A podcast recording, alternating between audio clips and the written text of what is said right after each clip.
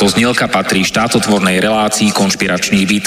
Poslaním relácie je boj proti nekalým praktikám, svojvôle, bezpráviu a organizovanému zločinu v orgánoch verejnej správy, boj proti korupcii a zneužívaniu štátnej moci na kšefty a súkromné záujmy.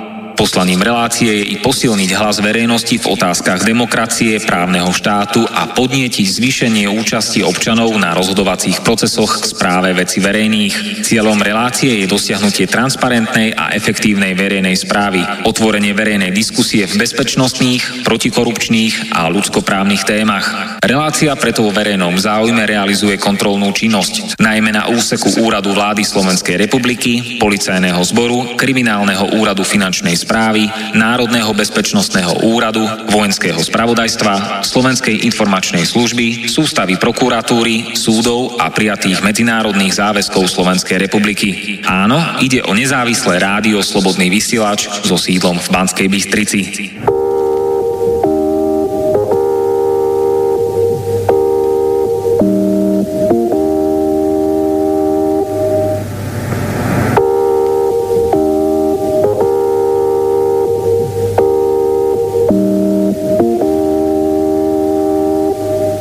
Počúvate slobodné vysielanie zo známeho konšpiračného bytu v Bratislave. A dnešné 97. stretnutie v konšpiračnom byte začnem týmito slovami o jednej významnej udalosti, ktorá je aj na uputávke, na obrázku k uputávke k dnešnej rozhlasovej relácii. Pamätný deň venovaný spomienke na generála Milana Rastislava Štefánika – pri príležitosti výročia tragickej smrti generála Milana Rastislava Štefánika zorganizovalo pred dvoma mesiacmi veľvyslanectvo Slovenskej republiky v Taliansku spolu so Slovenským inštitútom v Ríme spomienkový deň venovaný tomuto veľkému slovenskému hrdinovi, výnimočnému politikovi, diplomatovi a politikovi a pilotovi. Podujatie sa začalo za účasti veľvyslanca Jána Šota, riaditeľky Slovenského inštitútu Ľubice Mikušovej, zástupcov klubu generálov Slovenskej republiky a spoločnosti Milana Rastislava Štefánika, bývalého ministra medzinárodných vzťahov Pavla Demeša, s úcty a položením venca k hrobu jedného z troch talianských dôstojníkov, ktorí zahynuli 4. mája 1919 spoločne so Štefánikom počas jeho návratu pri Bratislave. Preto v mene odkazu Milana Rastislava Štefánika a jeho boja za slobodu, ľudské práva, spravodlivosť a demokraciu pre všetkých sa dnes budeme bez cenzúry rozprávať na tému stále aktuálnu a naliehavú. Kto v skutočnosti nás a našu republiku ovláda, klame a okráda. A ako z toho von? Vypočujte si riešenia a alternatívy. Pekné letné popoludne prajem všetkým ľuďom, ktorí počúvajú rozhlasovú reláciu Konšpiračný byt. Máme štvrtok, 15. augusta 2019 a od mikrofónu slobodne vysiela Martin Bavolár. Tu a teraz je so mnou bratislavskom štúdiu silná zostava. Sú tu so mnou traja hostia. Inžinier Svetozár Naďovič, generál-major armády a člen klubu generálov Slovenskej republiky. Pekné popoludne prajem. Dobrý deň prajem aj ja, aj vám, aj poslucháčom, ktorí nás počúvajú. A čo nám o sebe poviete také bližšie? No, čo vám mám povedať? Mám 80 rokov, 41 rokov som bol príslušníkom ozbrojených síl. Vojakom som sa stal už v roku 1956 a od, tej, od tohto 56. roku som mal e, v živote možnosť sa stretávať s dramatickými e, historickými udalosťami. Či už to bola maďarská revolúcia alebo kontrarevolúcia až do zamatovej revolúcie až do dnešných dní veľmi turbulentných e, a nie až tak e, dobrých. Ďakujem. Ďalším hostom je Jan Marko, podplukovník polície, bezpečnostný analytik a predseda hnutia proti fašizmu. Pekné Dobrý, popoludne. Dobrý deň, prajem. A takisto niečo nám povedzte bližšie o sebe. Tak e, ja som pracoval, alebo respektíve v bezpečnostných zložkách som už od 1992. Pracoval som aj v zahraničí, aj u nás na Slovenskej republike. Ale v bezpečnostných zložkách pracujem od 1992. Na tej fotografii, ktorá je k uputávke dnešnej relácii, tá je zo tej spomienkovej udalosti z Ríma. Áno, tam som sa zúčastnil s pánom generálom majorom Naďovičom. Tam ste pekne v uniformách a pozerám, ste predseda hnutia proti fašizmu.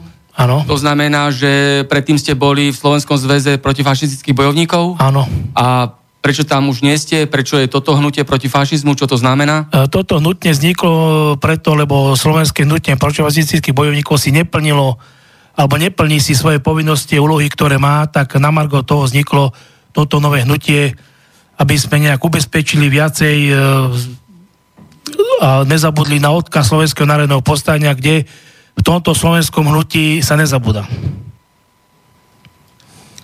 Tak ďakujem zatiaľ. A tretím hostom je Branislav Neumeier, podnikateľ a aktívny občan. Odkiaľ ste pricestovali a čomu sa venujete v rámci podnikania? Taktiež prajem pekný dobrý deň. No, pricestoval som, je to zložité, lebo keď sa vrátim do histórie, tak som pricestoval po 13 rokoch z Rakúska, naspäť som sa vrátil a začal som podnikať a popri tom sa venujem aj tej spoločenskej činnosti, kde som členom správnej rady spoločnosti Milana Rastislava Štefánika, kde sa snažím túto veľkú osobnosť e, rozširovať jeho povedomie aj mladých ľuďoch, čo všetko je možné, keď človek chce, čo je možné dosiahnuť. No, moja firma je firma, ktorá je výrobná. Sme dodávali do renomovaných európskych oceliární, ako je Thyssen, Krupp, Fest Alpine, Böhler, Kapfenberg a podobne. No ale teraz už mám tiež 67 rokov, čiže tá podnikateľská činnosť je troška utlmenejšia, aj keď stále ešte prebieha a venujem sa veľmi veľa tejto spoločenskej časti svojho života. Takže určite tu preberieme aj nejaké veci z, podnikateľskej oblasti, ekonomie, hospodárstva, Budem prečo tu dvojaký meter a tak ďalej, prečo slovenská podnikateľská vrstva je na vedľajšej kolaji a zahraniční investori sú prioritní a tak ďalej. Je toho veľa. Hej. Je toho veľa. A ste prišli z Piešťan? Ja som z Piešťan. Pán generál major prišiel... Z Trenčianských stankoviec. To Trenčianské stankovce. 8 kilometrov pri Trenčine, dedinka. Áno. A pán podplukovník Marko prišiel... Bratislava. Bratislava. Tak. A začneme dnešnú neformálnu rozhovor, rozhovor, neformálnu diskusiu bez cenzúry na tému minulosť, súčasnosť a budúcnosť a čo je dôležité pre ľudí na Slovensku. Môžeme, môžeme rozvinúť tú udalosť v Ríme. Nech sa páči. No, ja sa k tomu vyjadrim. Prečo sme boli v Ríme? V Ríme sme e, boli preto, aby sme vzdali úctu aj talianským politikom, ktorí v tom v pamätnom roku 1918, kedy sa Štefánikovi v Taliansku darilo jak v politickom, tak aj v osobnom živote, aby sme im vzdali úctu. E, ja chcem všetkým povedať, že to boli Taliani a talianské kráľovstvo, ktoré sa najviac zaslúžilo, že sa nám podarilo nastoliť hranice Československa v tých e, hraniciach, ako bolo určené mocnosťami. Že to bola Československá armáda, Československí legionári, ktorí už 8. decembra prvých 20 tisíc bolo pripravených a odtransportovaní e, na územie Československa a mohli e, plne nahradiť miestne nedisciplinované jednotky, aby Československá, arma, Československá republika bola v tých hraniciach, jak bolo určené. Tak a spolu s vami tam bol pán podplukovník Marko. Ako vnímate tú udalosť, čo bolo dobré, čo bolo menej dobré? a tak ďalej. Ja si Aký myslím- prínos pre Slovensko to malo? Ja si myslím, že všetko bolo dobré. Všetko bolo dobré, e, bolo to na, na úrovni, na veľvyslanectve nás pekne prijali, pán generál major zabezpečil všetko dopredu, e, kde sme aj bývali. Samozrejme, boli sme na návšteve ešte u pani starostky deň predtým, ako sme boli v Ríme. Ponte di Piava. Áno, Ponte di Piavo, kde nás pani starostka takisto krásne prijala, uctila. Takže toto všetko bolo v takom krásnom duchu, kde sa kladli vence. Po ceste tento pia sme sa stavili aj s pánom generálom e, na, na hrobe, ale to by viac pán generál Ja vysvetlil. poviem. E, rok 1918 bol rok e, Milana Rastislava Štefánika, najúspešnejší v Taliansku. Po ceste do Ríma, e, kde sme chceli, samozrejme aj kde sme položili vence, jak maršalovi Diazovi, vtedajšiemu náčelníkovi generálneho štábu, Vittoriovi Orlandovi, predsedovi vlády talianskej, ktorí najviac pomohli Štefánikovi v tom úsilí, aby boli sme už dávno predtým uznaní e, ako Československá republika, aj e, boli sformovaná, bola sformovaná Československá armáda. E, Samozrejme, e, v Ríme to bolo veľmi zaujímavé, preto lebo som nikdy ani ja nevedel, že v Ríme je námestie Largo Bratislava, kde je Dubčeková nádherná e, busta. Bol som veľmi šťastný, že som mohol položiť tejto, k tomuto pamätníku kyticu a tiež tam prehovoriť ohľadne, kto to je Alexander Dubček. E, Nám sa podarilo e, na ceste do Ríma sa zastaviť v Monzumano e, terme, to sú kúpele, kde na miestnom cintoríne je pochovaná e, Markiza Giuliana Benzoni. Bolo to pre nás veľmi citová záležitosť, keď sme sa zamysleli, že kto to bol Markíza Giuliana Benzoni. Ja e, chcem povedať, že to bolo mladé dievča, ale čo sa týka politickej skúsenosti a vyspelosti e, e, a jaká to bola pomocníčka Štefánikovi pri jeho e, ťažkých politických rozhovoroch v Taliansku, to bolo niečo úžasné, že sme jej mohli položiť e, veniec. Čo si najviac e, toho cením, že sa nám e, na námestí republiky v Ríme podarilo uh, položiť vence v, v bazilike Santa Maria uh, degli Angeli et Martíri, uh, veniec eh, jak maršalovi Diazovi, tak Vittoriovi Orlandovi. Ja som bol veľmi sklamaný, že pri stom výročí tam nebol, nebola ani jedna talianská delegácia, aby položila aspoň kvietoček týmto osobnostiam.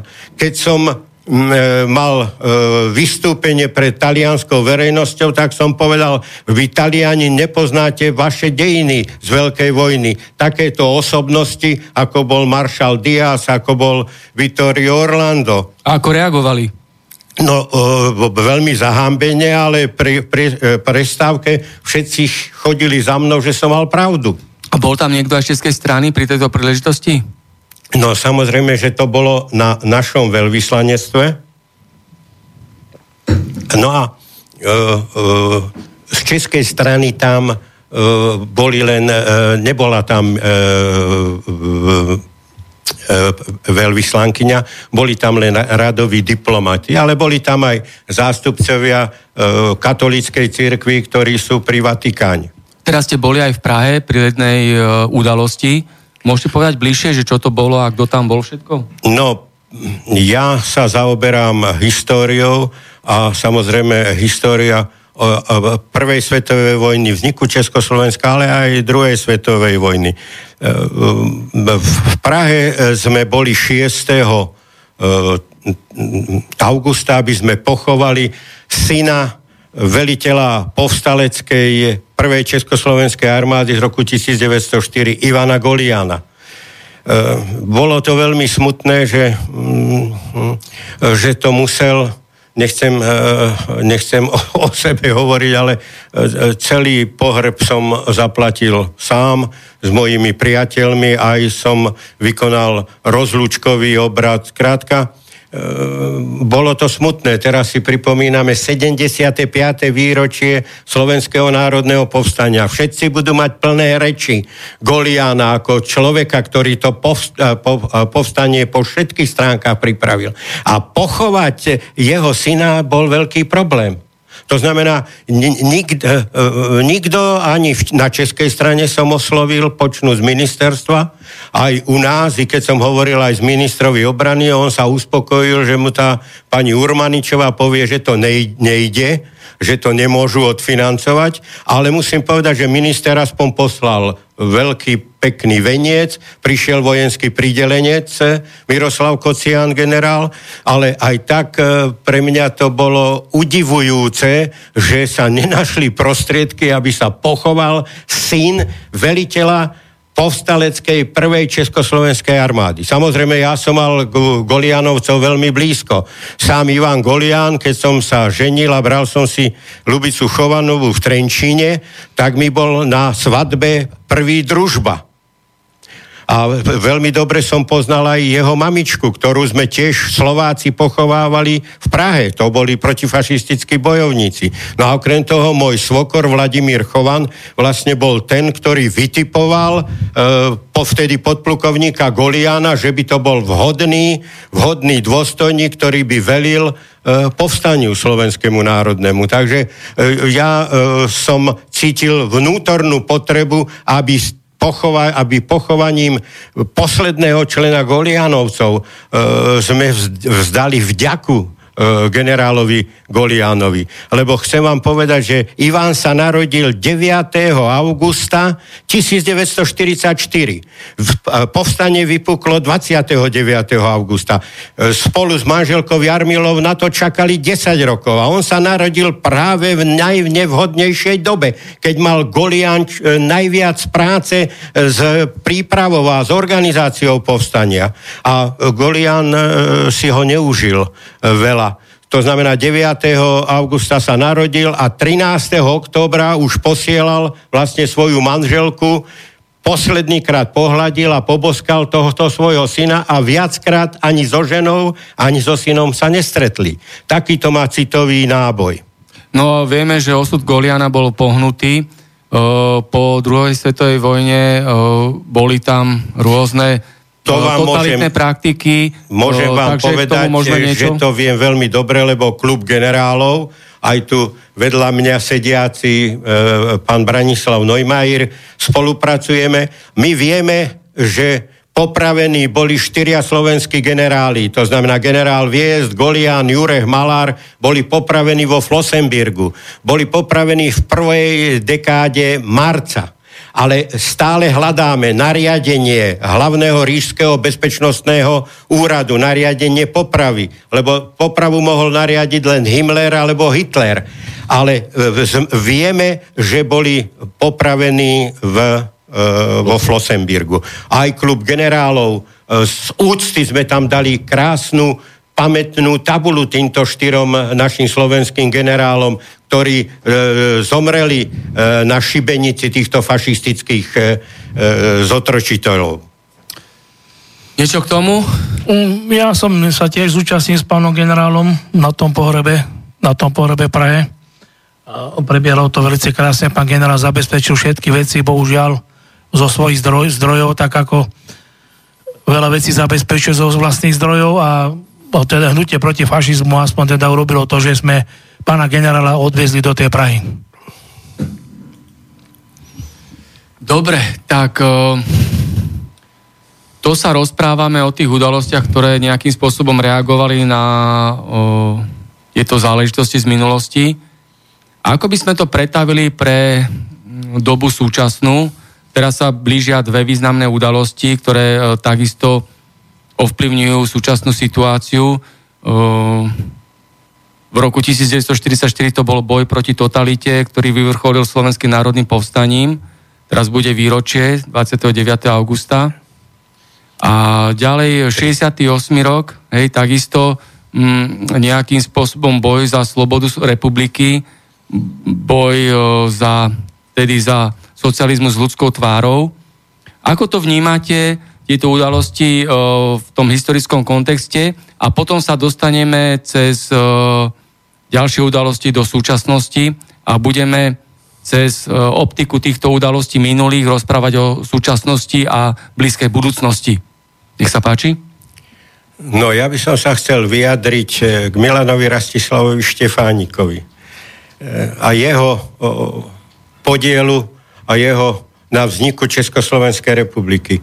Ja e, som sa e, zoznámil s materiálmi od talianských e, autorov, historikov a mnohé veci som vedel, ale to, čo som, s čím som sa zoznámil, tak vlastne zistujem, že to bol Štefáni, ktorý mal rozhodujúcu úlohu pri vzniku uh, Československej republiky. A bola to predovšetkým armáda, skoro 100 tisíc ľudí, jak naši legionári, tak aj domobranecké prápory, ktoré sa dostali do, do republiky. Mne vadí, že Štefánik zahynul a potom, Ako zahynul? a potom nám, to vám poviem, potom nám vlastne históriu robili českí historici. Na Štefánika sa veľmi rýchlo zabudlo a až vtedy, keď sa e, začalo hovoriť, že ho niekto zostrelí takéto hlúposti, tak až vtedy sa aj tá česká strana zamyslela nad tým, kto to vlastne Štefánik bol. No, aký je váš názor na usmrtenie Milana Rasifla a Štefanika? No, e, samozrejme, e, nesúhlasím s tými kontroverznými názormi, že ho niekto zostrelil a tak ďalej. To sú všetko hlúposti. Ja neviem, e, je, je replika Caproniho na letisku. Ja 100% e, uznávam tú simuláciu, ktorú robili na Vysokej škole dopravnej. Kaprony e, e, mal zvláštnu konštrukciu, že to bolo jedno krídlo, to znamená, on keď točil, tak musel točiť celým, celým tým aparátom, nemal to delené. No a prestal tam platiť fyzikálny zákon pri tom točení doprava pri malej rýchlosti fyzikálny zákon zákon prestal, stlak tam nebol žiadny a išiel, išiel vlastne, e, spadol dole z tej výšky.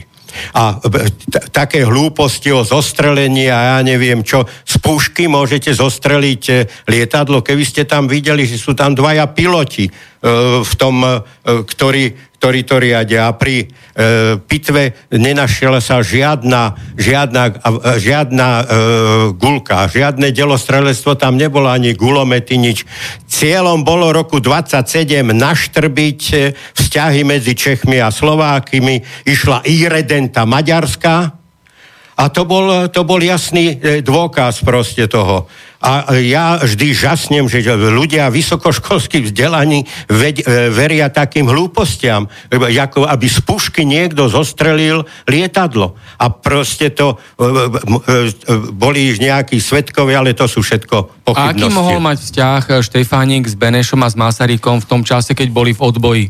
No samozrejme, Štefánik, to bola, Štefánik bol mladý človek, nie? Masaryk sa narodil 1850, Štefánik Štefánik 1880. Ten vzťah bol otec a syn. E, Štefánik bol citové založený. Štefánik mal, e, mal také, e, také svedomie, mal také vnútro, že tú lásku aj vedel prejavovať a nebol intrikár. Beneš ten bol o 4 roky mladší ako, ako Štefánik a nemal až také povahové vlastnosti. Mne najviac vadí na tom, že keď Štefánik tragicky zahynul, že ich nenapadlo ani Masarika, ani Beneša, aby sa osobne zúčastnili tohto pohrebu. To je najväčší, ich najväčší e, osobný zlý, zlé rozhodnutie, že sa dali na tom zastupovať. Keď, e, e, keď taký maršál Foš povie, takého vojaka, keby mala kaž, keby mal iný národ, tak by si Štefánika ešte viacej vážil. A nie je táto skutočnosť potom tým dôvodom, že veľa ľudí začalo tomu veriť, že za smrťou Štefánika je Masaryk a Beneš, keď neprišli ani na pohreb? Samozrejme, tým nahrali všetkým, všetkým e, e, týmto konšpirá, konšpirátorom, ktorí mali jediný cieľ, aby narušili vzťahy, aby sa rozbila, rozbila Československá republika. Samozrejme, e, aj politici českí a prevažne českej národnosti to nerobili dobre. E, ja mám rád Brezovana Osuského. Osusky niekoľkokrát upozorňoval aj Beneša, e, aj mnohých českých politikov, že to nerobia dobre. Skrátka, e, e, je fakt, že Češi cez školstvo nám pomohli vychovať inteligenciu, ale už potom tá inteligencia už nedostala uplatnenie v tom československom štáte. A, dostá, a dostávame sa do situácií, kedy vlastne e, si začínajú ľudia uvedomovať, že tí Slováci teda v tom spoločnom štáte by mali mať teda väčšie práva a sami si, aby si sami riadili svoje záležitosti. A to bolo Slovenské národné povstanie. To e, veľmi oceňujem, že to bola Slovenská národná rada, že tam bolo občianské fórum, komunisti, aj, aj socialisti a všetci mysleli na to Slovensko, aj keď e, sa povstalo za obnovenie Československej republiky, ale rovný s rovným. A to nešlo, viete, najviac ma prekvapuje, že komunisti sa ku všetkému hlásia, ale sami nerozumeli slovenským problémom a, a, a pokračovali v tom istom duchu, ako to bolo za Prvej republiky. Proste, aby, aby tí Slováci nemali svoje práva. No a e, jasne e, to potom ukázali, keď súdili e, buržáznych nacionalistov, Klementisa, Husáka, Okáliho. No, No, v rámci toho mocenského boja komunisti ničili komunistov. No, bolo to smutné. A, a teraz uh, zoberieme uh, prípad uh, bývalého prezidenta Kisku, ktorý povedal, že sú dobrí fašisti a zlí fašisti. Ja, Čo si o tom myslíte, hej? Ja uh, musím povedať, že prezident Kiska mi udelil najvyššie vyznamenanie, ktoré môže dostať vojak ozbrojených síl Slovenska udelil mi rad Ludovita Štúra prvého stupňa vojenský. Len dvaja žijúci ľudia, len dvaja žijúci ľudia e, toto e, ocenenie, toto významné, e, toto významenanie dostali ja a plukovník kozmonaut Bela. Takže ja e, osobne som e, to nečítal, ale pokiaľ by to povedal, tak je to veľká, to je hlúposť. Nemo, fašista je fašista. No ale hovoril na Ukrajine, že sú dobrí fašisti, hej? keď hovoríme, že tam oslavujú Banderu a tá politická elita ukrajinská proamerická, taká to je, Takže... To, máte, to máte pravdu. Ja si spomínam na rok 46-47, kedy môj otec dostal za úlohu v roku 46 e, založiť mešťanskú školu v Baťových závodoch vo Svite a vtedy som sa ja ako osemročný chlapec prvýkrát e, e, dopočul, lebo to bol e, jeden, e, jeden policajt, ktorý bol zavraždený nedal, nedaleko Svitu a Benderovcami. A odtedy viem, kto to boli Benderovci. Že to boli vrahovia a, a nejaké tie reči e, o, to, čo, aby mohli byť fašisti dobrí a zlí, to ja myslím, že to pán prezident eh, vtedajší nemyslel vážne. No a keď sa rozprávame teraz na túto tému, americká diplomácia takisto rozpráva, že sú dobrí teroristi a zlí teroristi. V Kosove boli dobrí teroristi, eh, v Sýrii sú zlí teroristi. Takisto Pinochet bol dobrý fašista, hej, v Čile. Rovnako ako na Slovensku určitá politická garnitúra rozpráva, že boli dobrí komunisti, Mikloš, Fico, Lajčák, to boli dobrí komunisti a ostatní komunisti boli zlí komunisti, hej? Takže e, ako to je potom, e, bežní ľudia majú v tom ako úplne hokej, že kedy je ten fašista dobrý, kedy je ten komunista dobrý, kedy je ten terorista dobrý a kedy je terorista zlý. Ako to je, ako to vy vnímate? Ja to vnímam tak, že Všetko to záleží aj od os- osobných a charakterových vlastností každého jedinca. Akým spôsobom títo jedinci aj nakladali so svojimi funkciami, e, ale e, e, jednoznačne, jednoznačne sa nedá povedať, že by bol niekto dobrý, že by bol niekto zlý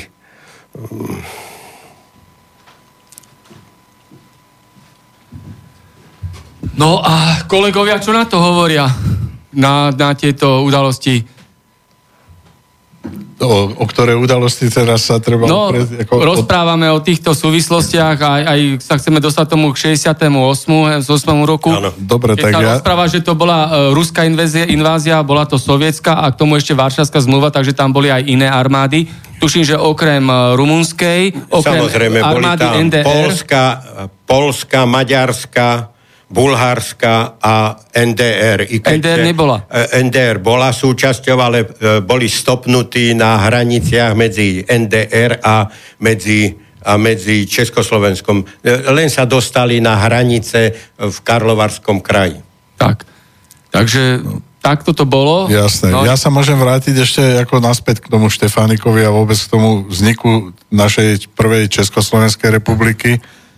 A veľmi rád poukazujem na jednu obrovskú skutočnosť, ktorá je pozabúdaná a história sa nejakým záhadným spôsobom zmenila, že ľudia uznávajú veci, ktoré by v podstate nemali uznávať. A to by som rád e, ukázal na udalosť, že po, pri vzniku prvej Československej republiky tí Štefánikovci a nie len Štefánikovci, ale aj v Rakúsko-Uhorsku boli zoštátnené všetky majetky šlachty aj Habsburgovcov.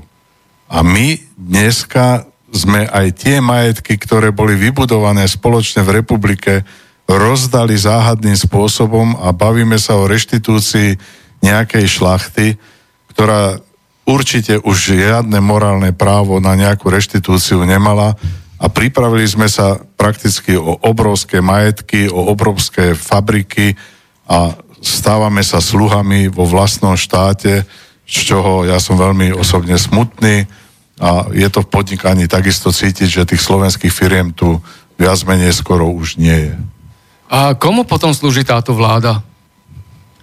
To je pre mňa tiež veľmi veľká otázka, pretože som podnikateľ, ktorý mal 160 ľudí, som zamestnával, robili sme výrobnú činnosť, žiadnu obchodnú, žiadne špekulácie, poctivo sme všetko zdaňovali na Slovensku, žiadne daňové raje, žiadne uhýbanie sa. A e, vlastne tá podpora toho štátu voči takejto slovenskej firme, slovenského vlastníka čistého bola nulová a keď vidím, že e, treba firma Kia dostane na zamestnanca 100 tisíc eur a ja dostanem daňovú kontrolu, ktorá trvá rok, a pritom zamestnávam 160 slovenských robotníkov a úspešne reprezentujem po celej západnej Európe exportom, tak ako to sa pýtam tiež, že tieto vlády koho vlastne zastupujú a pre koho to robili. A ako si plní svoje pracovné povinnosti vláda, napríklad táto súčasná, aj keď vieme, že tie predchádzajúce boli na tom podobne, keď takmer 400 tisíc ľudí odišlo zo Slovenska z pracovných dôvodov alebo z politických dôvodov, potom e, komu slúži táto vláda? No, určite to nie je vôbec optimálne, pretože skutočne tie podmienky, aj keď hovoríme o tom, že sa majú vrácať, vrácať vysokoškoláci alebo ľudia, ktorí sú e, vzdelaní a sú na západe a majú sa vrátiť naspäť a vidia, že vlastne v tej našej republike je tá podpora pre slovenského podnikateľa aj začínajúceho, nie, nie že žiadna, by som skoro povedal, alebo len pre vybrané, úzkú vybranú skupinu ľudí, tak e, určite, že je to veľmi smutný pohľad a nemotivuje to tých mladých ľudí, čo my by sme chceli aj ako Štefániková spoločnosť motivovať mladých ľudí, aby boli hrdí na Slovensko a aby skutočne robili pre Slovensko ale ťažko, to... keď je tu dvojaký meter, hej, aj v daniach. Niekto platí dane, niekto neplatí nič, len berie štátne úlavy, štátne zákazky, štátne dotácie, e, rábuje eurofondy, je prepojený na organizovaný zločin, ktorý siaha až na najvyššie miesta vo vláde, v parlamente, v súdnictve. Potom v akom štáte to žijeme? Ako by ste povedali teraz, keď sa vás niekto spýta, Slovenská republika, aká je to republika? Je spravodlivá, je fungujúca, Absolútne nespravodlivá, lebo ďalšia vec ešte možno k tomu, k tým fondom rozkrádaným, ktoré, to je realita, to sme zažili na vlastnej koži, že sme robili fondy, samozrejme firma, ktorá má 160 ľudí a exportuje do špičkových firm, ako je ThyssenKrupp, alebo Festalpine, alebo Böhler, Kapfenberg, tak to je firma, ktorá už potrebuje aj technológiu, ktorá je na svetovej úrovni.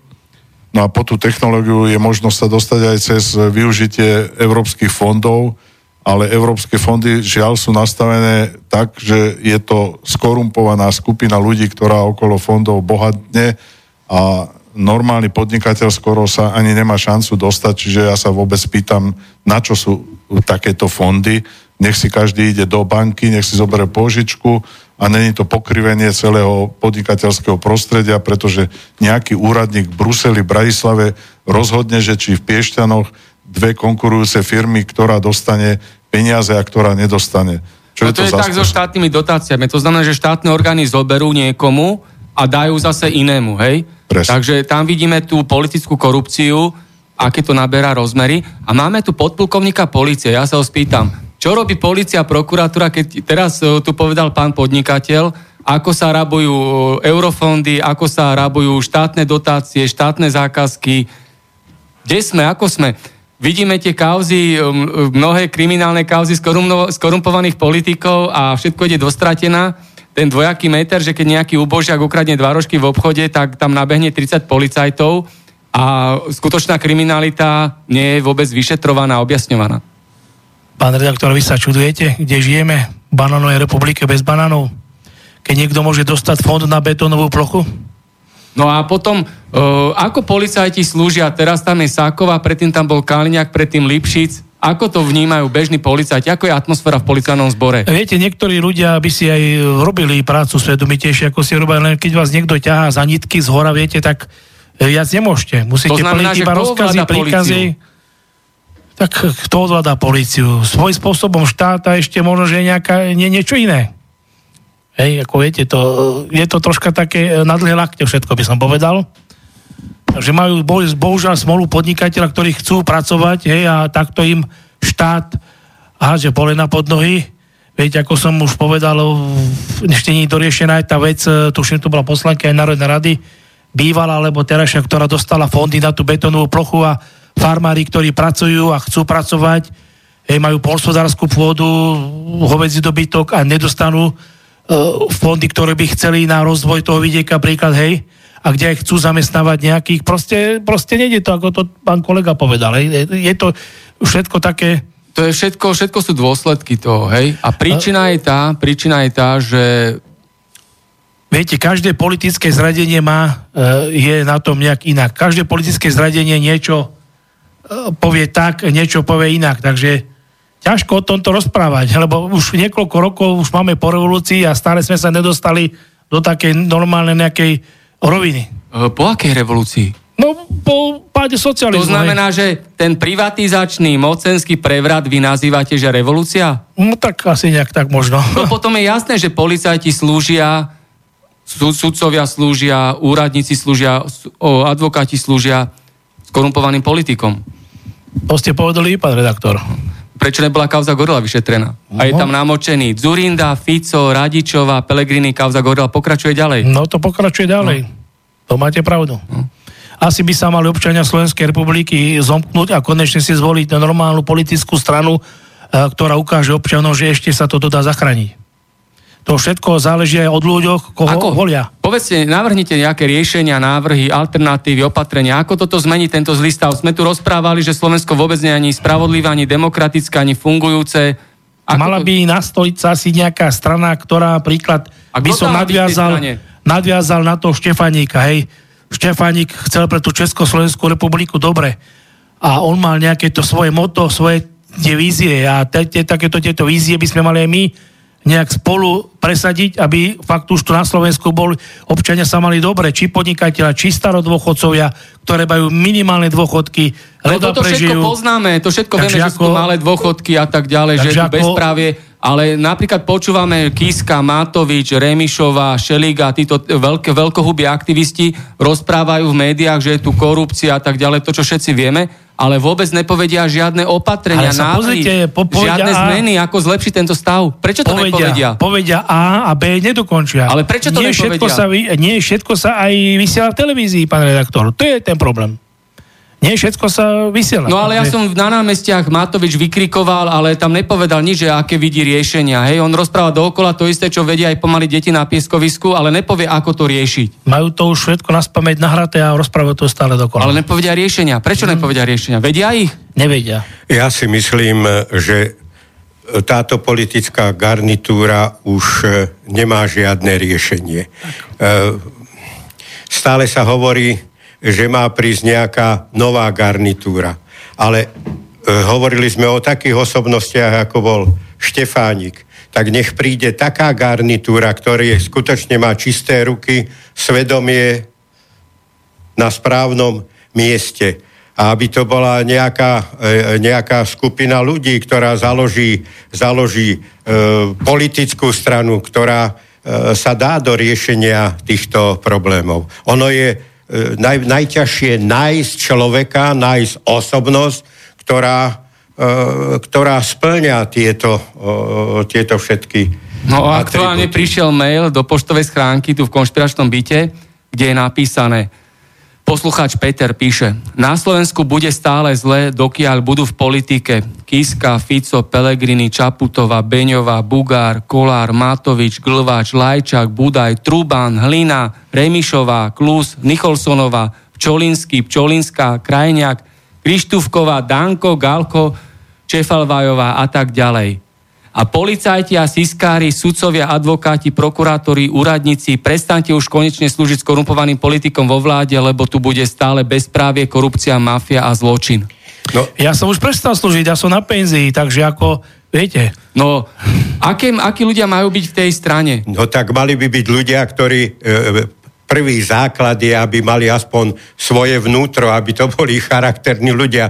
Predsa nemôžu to byť ľudské svine, nie? No musia Keď to byť prídeme. ľudia, ktorí sú neskorumpovaní, nemafiánsky. A to je to umenie týchto ľudí nájsť. Ja si myslím, že každý národ má stovky vynikajúcich ľudí. Len to prostredie vlastne, ktoré je, e, bráni, aby tí ľudia išli do politiky. Ľudia, ktorí majú zdravý rozum a dobré srdce, Je ich Hej. aj na Slovensku je ich hodne. A ja práve hovorím, že nech sa založí taká politická strana, ktorá má tie kréda, ktorý, ktorý je tu e, naj, najväčšia osobnosť Slovenska, Milan Rastislav Štefánik. Nech je to základ e, tejto politickej strany. Ja, ja hovorím, že ešte na toto nikto neprišiel, aby takáto strana bola založená, aby, do, aby to bola strana, ktorá, e, ktorá e, osloví aj tých 50% ľudí, ktorí nechodia voliť, pre, a pretože sú otrávení z tej politickej scény. Ale my musíme, tak nesmieme, nesmieme, nesmie sa A nám čudujete stať... sa? Kto ovláda médiá, kto ovláda politické mimovládky a mediálnu mafiu? Kto, kto tu určuje mediálnu a verejnú mienku? E, Samozrejme, v niečo máte, niečo máte e, pravdu, ale e, my nesmieme e, len, e, my musíme mať nejaký ideál. Pokiaľ nemáme ideál, my musíme, musíme z tohto výjsť. Nemôžeme hovoriť len o... o, o to východisko, aj sami ste povedali, že ani ten Matovič to východisko nikdy nepovedal. Preto, lebo sám nemá čisté ruky. No predsa- Sám je tiež podvodník a, a jak on môže, to, to znamená, on, čo on môže hovoriť? On druhého napadá, sám nemá čisté ruky. Zlodej kričí chyte zlodeja. Áno. Ako je možné, že mu nebol zrušený poslanecký mandát, lebo raz porušil legislatívu, dostal pokutu a druhýkrát urobil to isté porušenie a mal byť zbavený mandátu. Komu to vyhovovalo, že nebol zbavený mandátu? Možná. Poslaneckého. No, ja, nech sa vyjadra aj ostatní, ja sa vyjadrím nakoniec. No, nech sa páči. Ja až môžem ja sa vrátiť k tomu, ako čo je, vidím veľkú chybu našej spoločnosti a hlavne podnikaní, myslím, že podnikatelia budú veľmi súhlasiť, že všetci máme problémy, že sa tu postupne vymyslelo z platnosti faktúr e, z nejakých dvoch týždňov na 4 týždne, 6 týždňov, 3 mesiace, 6 mesiacov až rok. No a samozrejme e, tí šikovní v úvodzovkách, šikovní, ktorí majú tie schránkové firmy všelikde postrkané, tak tí nakoniec nezaplatia a tak ako váhostav stovkám živnostníkom nezaplatil a ten štát sa na to absolútne vyflákol a nehal tých chudákov, ktorí tam poctivú robotu odviedli, plávať vo svojich dlhoch, ktoré e, vlastne dali v prospech e, nejakej firme súkromnej, kde majiteľ si stáva niekde, neviem, na Floride vily, tak to je jedna strašná vec voči podnikateľom, že nevieme dosiahnuť vymožiteľnosť práva a e, reálnu splatnosť, žiadnu, pre mňa žiadnu splatnosť. Ja keď vám vyrobím hoci komu niečo, tak nech mi to každý regulérne okamžite zaplatí a nech si on ide do, do banky zobrať pôžičku a nie, že ja sa musím cez moju banku finančne zabezpečovať, aby som jeho zákazku mohol prefinancovať. Do takých chytrákov to je veľmi jednoduché takýmto spôsobom podnikať na úkor týchto malých.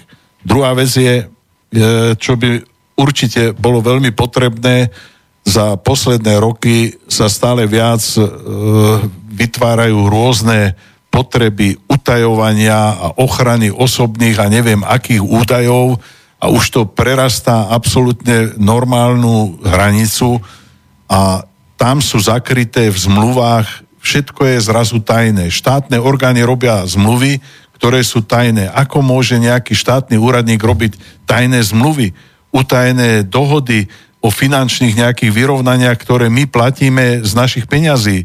Veď to je z môjho hľadiska všetko musí byť transparentné, otvorené. Mňa vôbec netrápi to, nech kľudne zverejňa, aký som mal zisk, aký som mal príjem, tak jak je to v severských krajinách, že vás policaj zastaví a on si pozrie počítače presne vaše daňové priznanie a vidí, z akého zisku ste platili a podľa toho vám súkne pokutu. No, jaké utajovanie akých príjmov. Veď každý vieme sa pozrie na môj dom, tak vie, že nemám dom za 5000 eur, ale že asi bude viac. Tá, no totiž to takých bašternákov je tu veľa v tejto republike. Teraz vidíme veľkú kauzu televízie Markiza a jej zmenky, čo tam je Kočner, Pavol Rusko, Vystupuje tam opäť advokát Lipšic, bývalý kontroverzný minister vnútra a minister spravodlivosti známa kauza Lipšicové stádo, hej, kde nájomným novinárom dával príkazy ako minister vnútra, čo majú písať, čo majú zverejňovať a poskytovali materiály protiprávne, na ktorý nemali nárok títo nájomní novinári. Tá kauza takisto nebola vyšetrená ako kauza Gorila. Vieme, ako bola vyšetrená, respektíve nevyšetrená vražda Gaulídera, Ernesta Valka, kde sa zase Eh, Daniel Lipšic záhadne objavil ako minister vnútra na mieste vraždy Ernesta Valka, kde nemal oprávnenie ako minister vnútra sa vôbec vyskytnúť. Eh, a záhadne vystupuje ako advokát eh, v teraz kauze Markíza, robí advokáta vo vražde Ernesta Valka, hej, takisto v ďalších kauzách vražda Kuciaka. Takže tam vidíme, ako je prepojená tá justičná máfia, tá chobotnica celá až môžem do toho ešte troška no, vstúpiť, tak možno, že aj to naše súdnictvo je úplne základ celé toho to našeho blata, v ktorom sa topíme, pretože sám mám vlastnú skúsenosť s našimi súdmi, kde absolútne jednoduchý prípad neplatiča sme riešili 12 rokov. Čiže to e, zo základnej školy žiak vyrieši šmahom ruky a naše súdnictvo nás preháňalo aj s právnymi zástupcami 12 rokov pri jednom prípade. A takých prípadov je strašne veľa a ľudí to vedie do zúfalstva a potom sa dejú aj možno... No ja som tu mal v konšpiračnom byte dvakrát hostia bývalého ministra spravodlivosti, šéfa Najvyššieho súdu Slovenskej republiky, predsedu súdnej rady, uh, pána Harabina, pána Harabina jasné. ktorý na mikrofón povedal, že 80% sudcov, úradníkov v súdnictve, advokátov sú ľudia, ktorí sú skorumpovaní, sú ľudia, ktorí sú napojení na štruktúry mafie, organizovaného zločinu. Ako potom takáto justícia môže vôbec fungovať, respektíve nefungovať, keď, keď je úplne presiaknutá a úplne prehnitá korupciou, mafiou, organizovaným zločinom. A táto chobotnica ide do polície, ide do tajnej služby, ktorá si neplní svoje, svoje poslania, aby bojovala proti mafii, korupcii, organizovanému zločinu, ale naopak prenasledujú ľudí, ktorí majú iný názor ako vládnúca garnitúra, ktorí sú kritickí, hej, sú tu vykonštruovaní ľudia označovaní, že sú extrémisti, že je tu potlačená sloboda prejavu, Hej, sú tu totalitné praktiky uplatňované dennodenne, takže potom ľudia sú bezradní, bezmocní, zúfali, zhrození. A nielen podnikatelia, ale aj bežní zamestnanci. Aj toto platí aj pre bežných ľudí, ako súdnictvo je skutočne základ každej spoločnosti. Možno môžem uviesť príklad, že mal som e, podobný prípad neplatiča aj v Nemecku, kde mi doporučil môj obchodný partner nemeckého právnika, s ktorým som sa stretol v Prahe. Krátko som mu popísal, že o čo ide, dal som mu doklady, ktoré bolo treba a za tri mesiace mi zavolal, že môžem si prísť pre peniaze, má ich u neho. Ani na jednom pojednávaní som nemusel byť a všetko prebehlo absolútne korektne. Máme telefon. Pekný deň z konšpiračného bytu Bratislava. Áno, áno, pozdravujem. Peter z Osenca, Martin, pozdravujem ťa. Počujeme sa? Počujeme. No, nech sa páči. Áno, počujeme sa.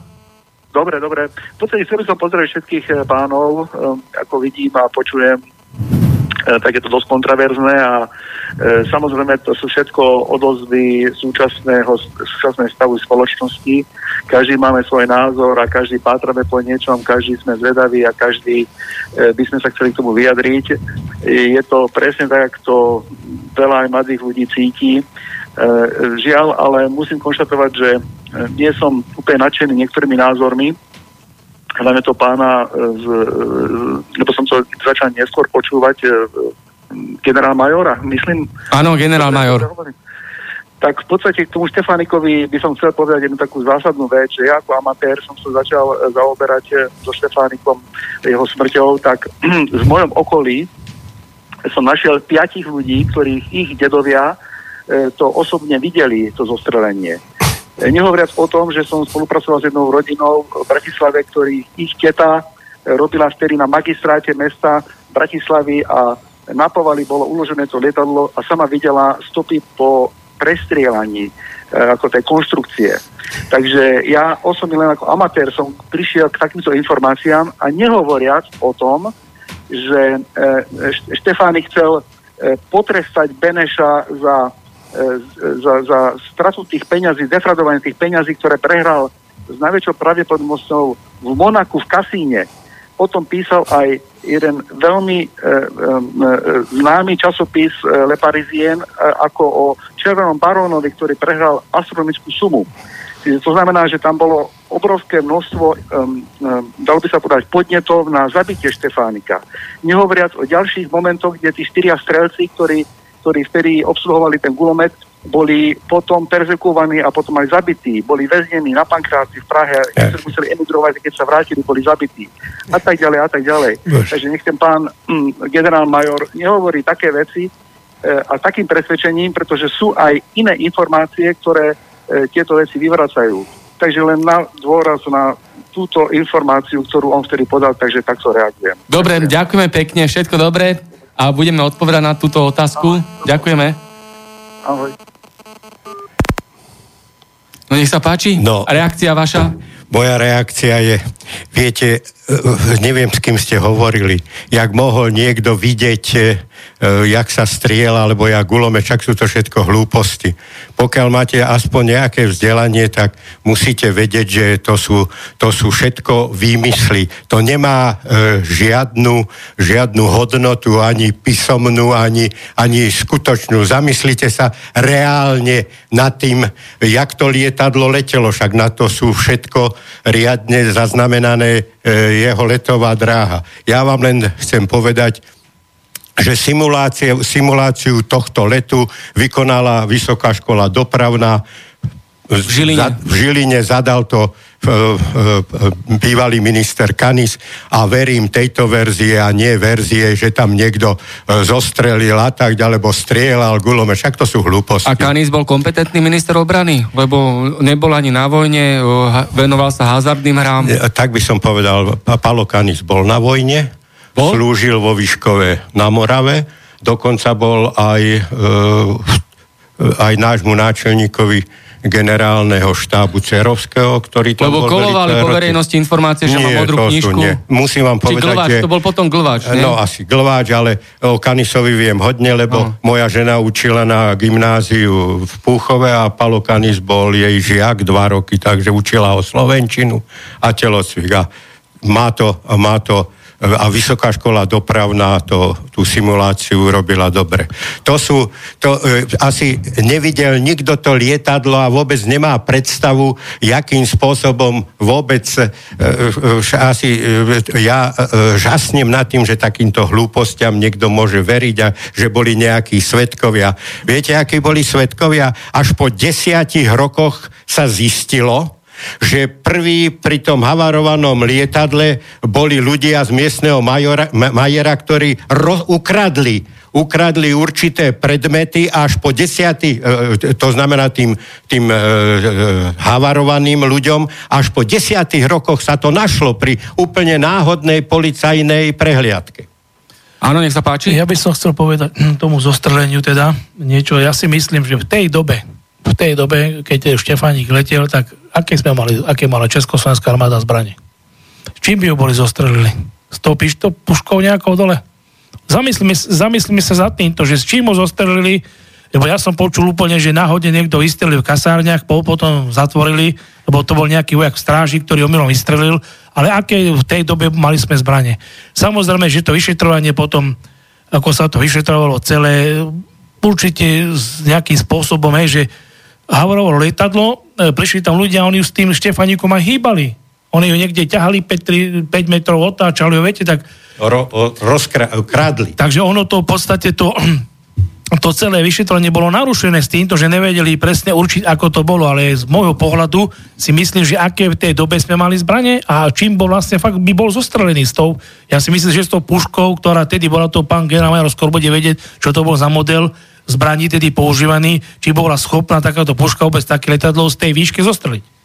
Ja by som možno ešte až môžem krátko doplnil, lebo čest je som členom správnej rady spoločnosti Milana Rastislava Štefánika. Samozrejme, táto téma smrti Milana Rastislava Štefánika je bohužiaľ veľmi zahalená.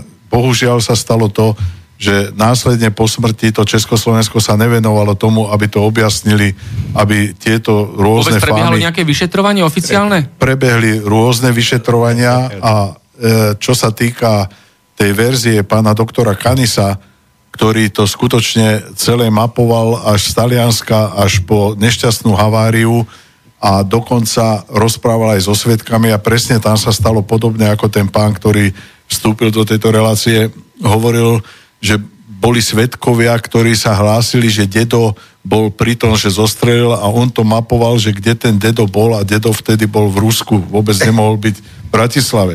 Čiže tieto fámy o Štefánikovej smrti samozrejme z každej krčmy veľmi rýchlo sa rozbehli, že ja som bol pritom, poznáme ľudí, akí sú, ale je realita, že Štefánika vyšet, ako kontrolovali, Štefánik nemal žiadnu strelnú ranu. To lietadlo havarovalo Vyloženie, kto, kto vidí to Ani kaplň, posádka pri pitve, ani, ani posádka. Áno, ani posádka nemala, nemala žiadnu strelnú radu.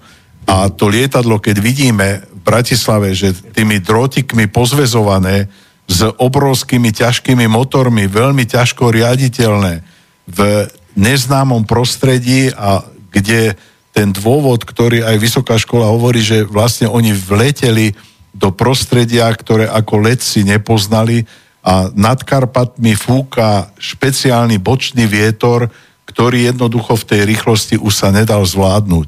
Pretože leteli moc nízko, moc slabou rýchlosťou a ja verím, že skutočne padlo to, že nevraživosť voči Benešovi a že Beneš bol voči Slovákom veľký fiškus, tak to je absolútna realita, ale to je úplne iná kapitola, to je iné smrť Štefánika je iné Beneš. No, všetci, všetci nadávame tu na Beneša, ale ja by som chcel povedať jeden fakt. Keby nebol Beneš, Paríž, tak, Česk- tak Slovensko není v týchto hraniciach, jakých máme teraz. E, mali sme nejakého politika Hodžu, ktorý bol aj príslušníkom rížského snemu vo Viedne. No a ten tieto veci išiel dojednávať Hodža Milán do Budapešti. On mal rád hudbu, on mal rád pekné dievčatá. No a on e, podpísal demarkačnú líniu, ktorá išla prostriedkom Slovenska. Nezahrňovala Dunaj, nezahrňovala e, Žitný ostrov. A bol to Beneš, ktorý presadil u dohodových mocností, aby Československá republika bola aj po ekonomickej stránke života schopná. A preto ten spodok musel byť Dunaj a preto museli byť súčasťou aj z Československej republiky počnúc Komárno, Lučenec, Rimavská sobota, Rožňava Košice. a aj Košice. Áno. Takže, a, a bol to Beneš. To znamená, že nadávame na Beneša, ale on to presadil, že to Slovensko je v týchto hraniciach. Vidíte, aj takéto e, môžu byť e, veci. I keď súhlasím s názorom, že e, Beneš veľmi žiarlil na e, Štefánika. Ja keď som bol v Ríme minulý rok na konferencii a keď sme preberali keď tam bola e, 8. apríla 1918, bola konferencia utlačovali, utlačovaných národov Rakúska a Uhorska. Bola tam komisia z Paríža, bol tam aj Beneš a nikto si ho nevšimnul. Beneš to bola nula. A a Štefánik nakoniec 24. mája e, sa stal kráľom Ríma. A e, Taliani, e, musím povedať, veľmi oceňujú Štefánika. A ja osobne tiež oceňujem Taliansko. Ja som si zmenil názor na vznik Československej republiky a na podiel Talianov. Ja stále hovorím, že stále sme e, málo vďační Talianom. Osobne už pred desiatimi rokmi som inicioval, aby, min, aby minister obrany so svojimi ľuďmi lietadlom prišli do Ríma, prišli na Piazza Venécia k oltáru vlasti a položili tam venec už roku 2000, o, o, 2008. E, tiež som sa zaslúžil o to, že roku 2018 tam prišiel minister obrany. A stále cítim, že málo vďaky dávame Talianom. Aj tu, keď sme na Bradle, by mal byť vždy veľvyslanec Talianskej republiky. A vždy je niekto iný. A musím povedať, že mám toľko faktov, že e, t- to, tento môj názor e, nevychádza z neznalosti. A môžem s každým, aj historikom, a ja neviem, i keď som laik, že e, som nabitý takými vedomostami aj vlastných skúseností, že musíme byť vďační Talianom a treba to aj vyjadriť. Áno, to boli slova pána generálmajora. Teraz pán podplukovník Marko, nech sa Ja by páči. som chcel ešte povedať, sa vrátiť to, tomu Taliansku, ako sme boli s pánom generálmajorom. Uh, mne sa páčilo, že tí Taliani si uctívajú tých svojich vojakov a s takým spôsobom, že majú vyčleneného riaditeľa cintorína, ktorý je vojak, s ktorým som sa odfotil. A kde sme samozrejme ne, sme zabudli, ako sme rozprávali ešte na, jedno, na jedného človeka, ktorý tak, to bol pilot Štefánikov, potom ešte pán generál niečo tomu povie. Štefánikov pilot, teda taký ten kontroverzná osoba, ktorá riadila to, riadila to lietadlo, tak po dlhom, po dlhom pátraní sa našiel ten jeho hrob, hej. A to sa mi páčilo, že fakt majú vyčleneného človeka, myslím, že to bol major alebo podplukovník, ktorý sa stará iba o tieto hroby.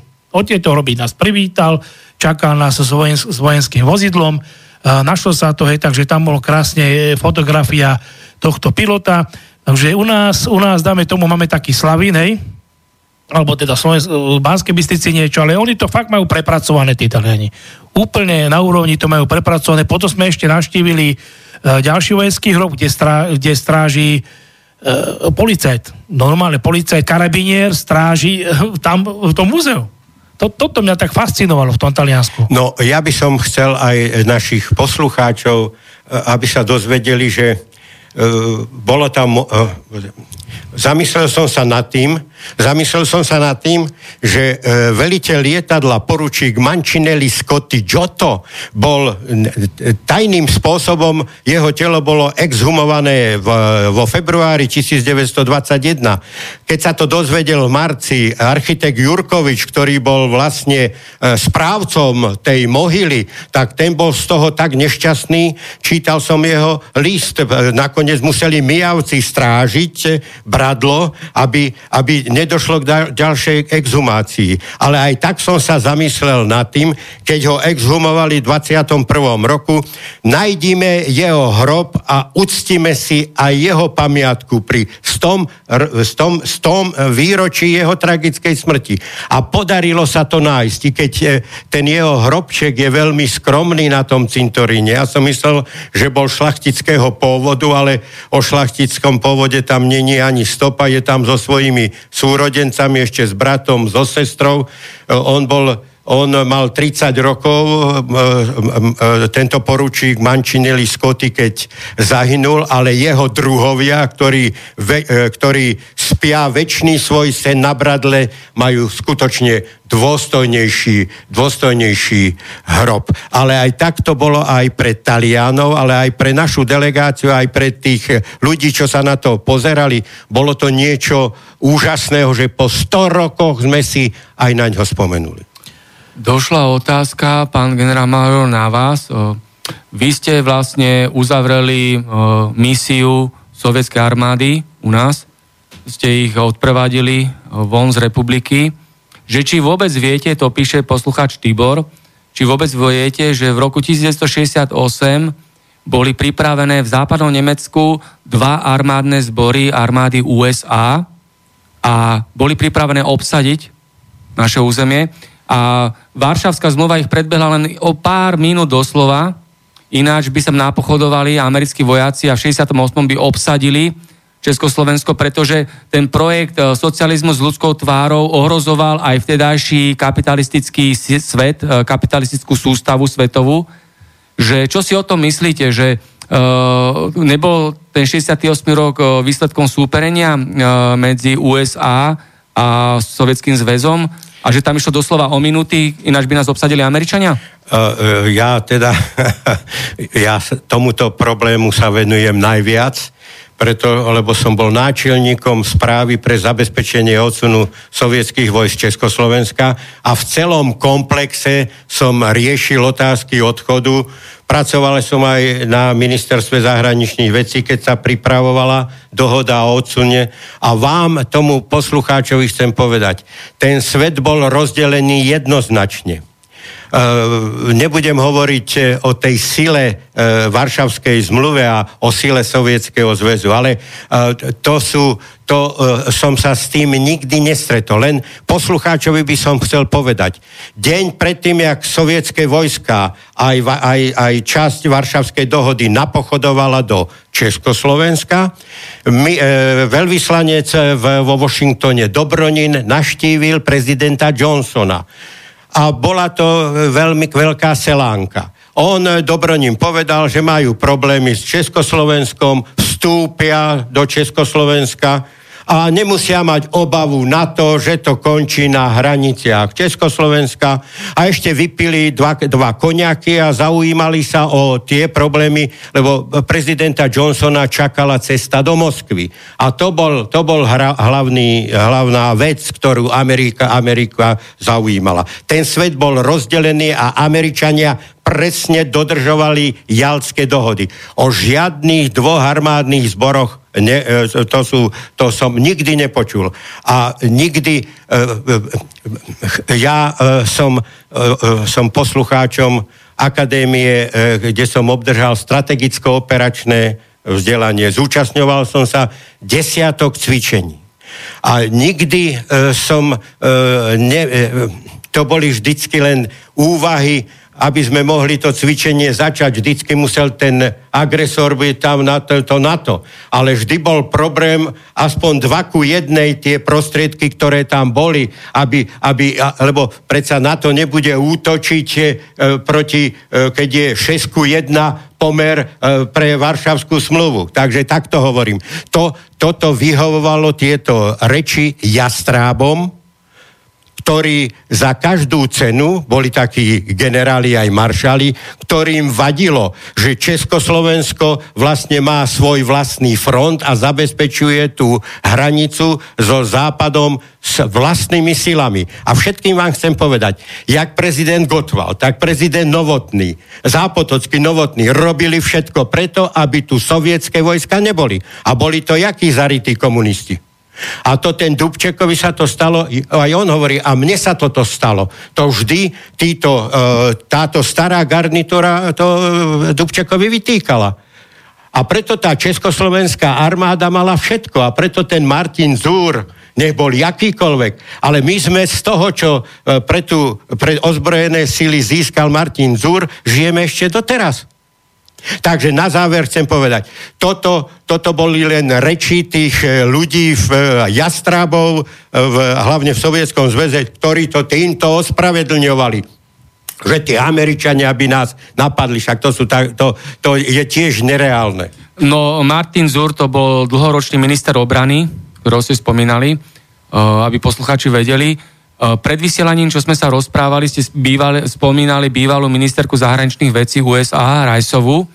A oni ste povedali, že ona si urobila kariéru. Áno, práve. Tak Rajsová si, Rajsová si urobila kariéru, doktorát robila o úlohe Československej ľudovej armády v roku 68 a nenechala na nás ani nitku suchú na, na Československej armáde. V akom smysle? Oni mysleli, že my sa otočíme a začneme bojovať na všetky svetové strany, e, to znamená Šumavu budeme mať týl a začneme bojovať proti proti týmto uh, vojskám Varšavskej zmluvy. Ale ja úprimne poviem, že v 68.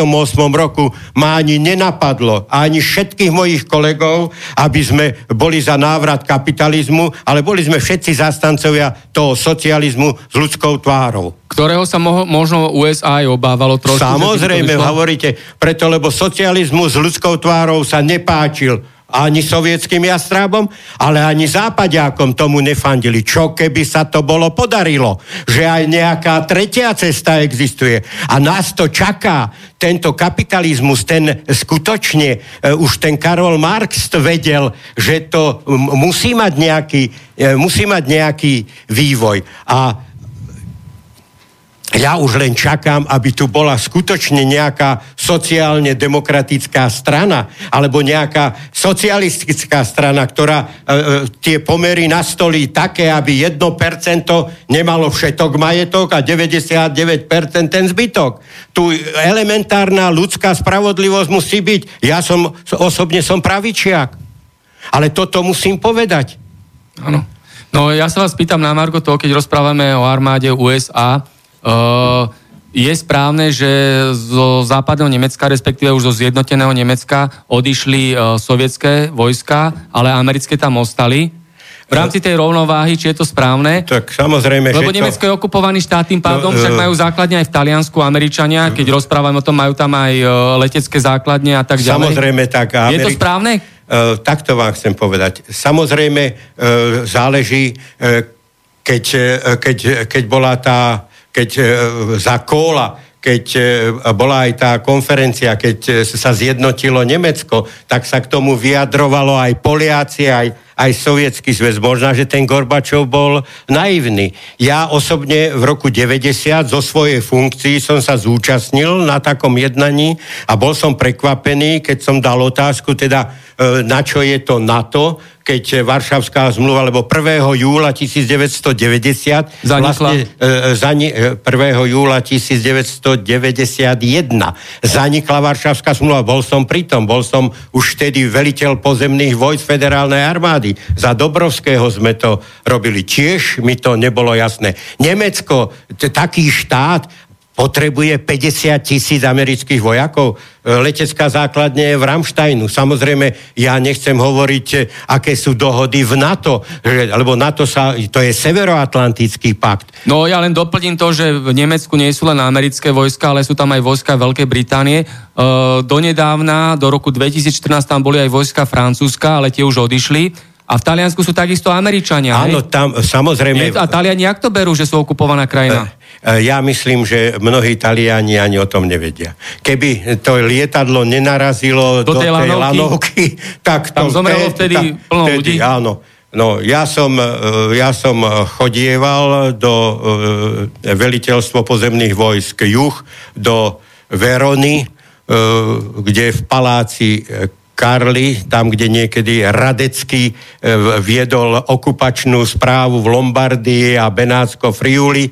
No, e, nemal som taký pocit. Samozrejme, existuje, existuje NATO a NATO má e, svojím spôsobom a vám chcem povedať, ja, Svetozár Naďovič, ako vojak, keď vznikla Slovenská republika, som tiež hovoril, predsa nemôžeme žiť vzduchoprázdnu.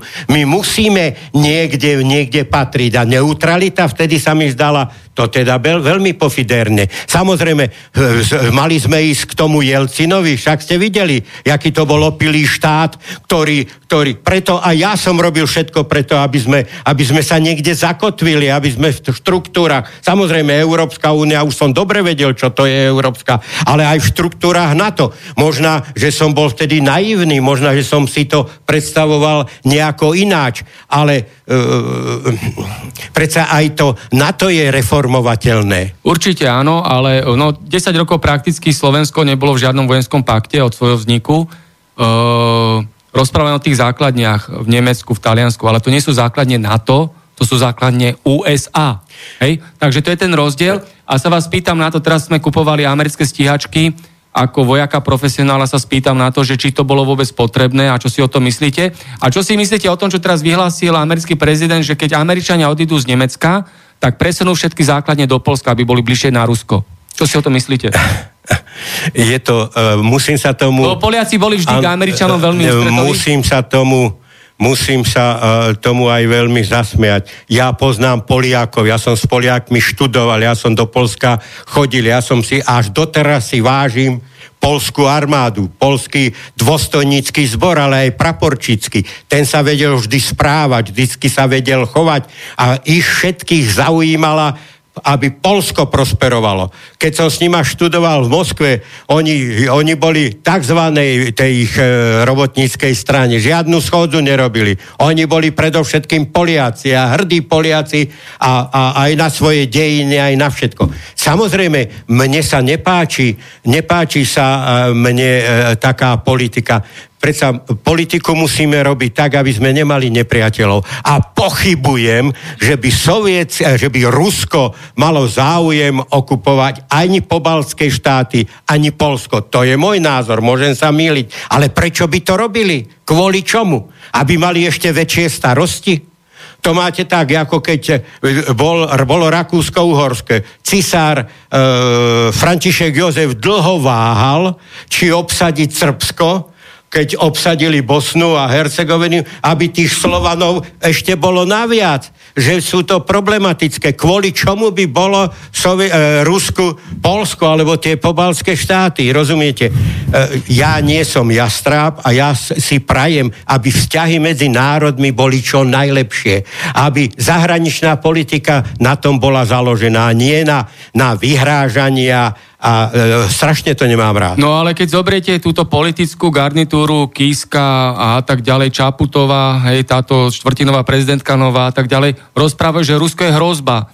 Rusko chce obsadiť po Baltie, Rusko chce obsadiť Európu. Uh, takže vlastne teraz ste by ich odhalili, že to je klamstvo, čo oni hovoria. Ja takto chcem. Ja bych to až tak... Uh, ja si myslím, že uh, možno dostávajú také informácie, na základe ktorých informácií. Ja si myslím, že toto je môj názor.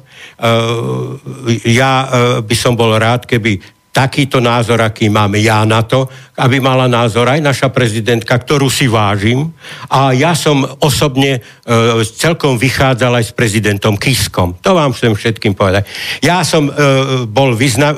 Za to som dostal e, roky e, ma mohli oceniť aj iní prezidenti. Nie bol aj prezident Gašparovič. Za to, že bol bezproblémový odsun, Mohli ma dávno, mohli ma oceniť a nemuseli ma takým radom oceniť. A bol to prezident Kiska, ktorý povedal, áno, ten Naďovič sa zaslúžilo bezproblémový odchod. A Havel, však Havel vám aj písal... O, o, Samozrejme, e, tak by som povedal, chápte mňa, ja treba z Havla, Kocába, ja ich vidím, Dinsbíra. Však som bol, len štyria Slováci boli na pohrebe Jirka Dinsbíra ja som tam bol pozvaný.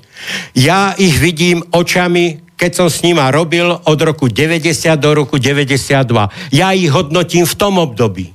Ja, keď bol aj Havel, bol veliteľom, e, vrchným veliteľom a ja som bol veliteľ pozemných vojsk. A keď som ho doprevádzal, aby videl, jaké mám pozemné vojska, a samozrejme, že on bol vojakom, bol tam u ženinej, ženiného práporu v Českých Budejoviciach a on sa na, on celkom vojnu prežil bez problémov. On sa venoval armádnej súťaži umeleckej tvorivosti a tak toto všetko pekne prežil. Dobre, ako by ste ich skrátke charakterizovali ako ľudí a chcem sa spýtať na federálneho ministra obrany Dobrovského, ktorého ste spomínali, že ako by ste ich charakterizovali teraz so stupom času? Boli to ľudia na svojich miestach, odborníci, profesionáli?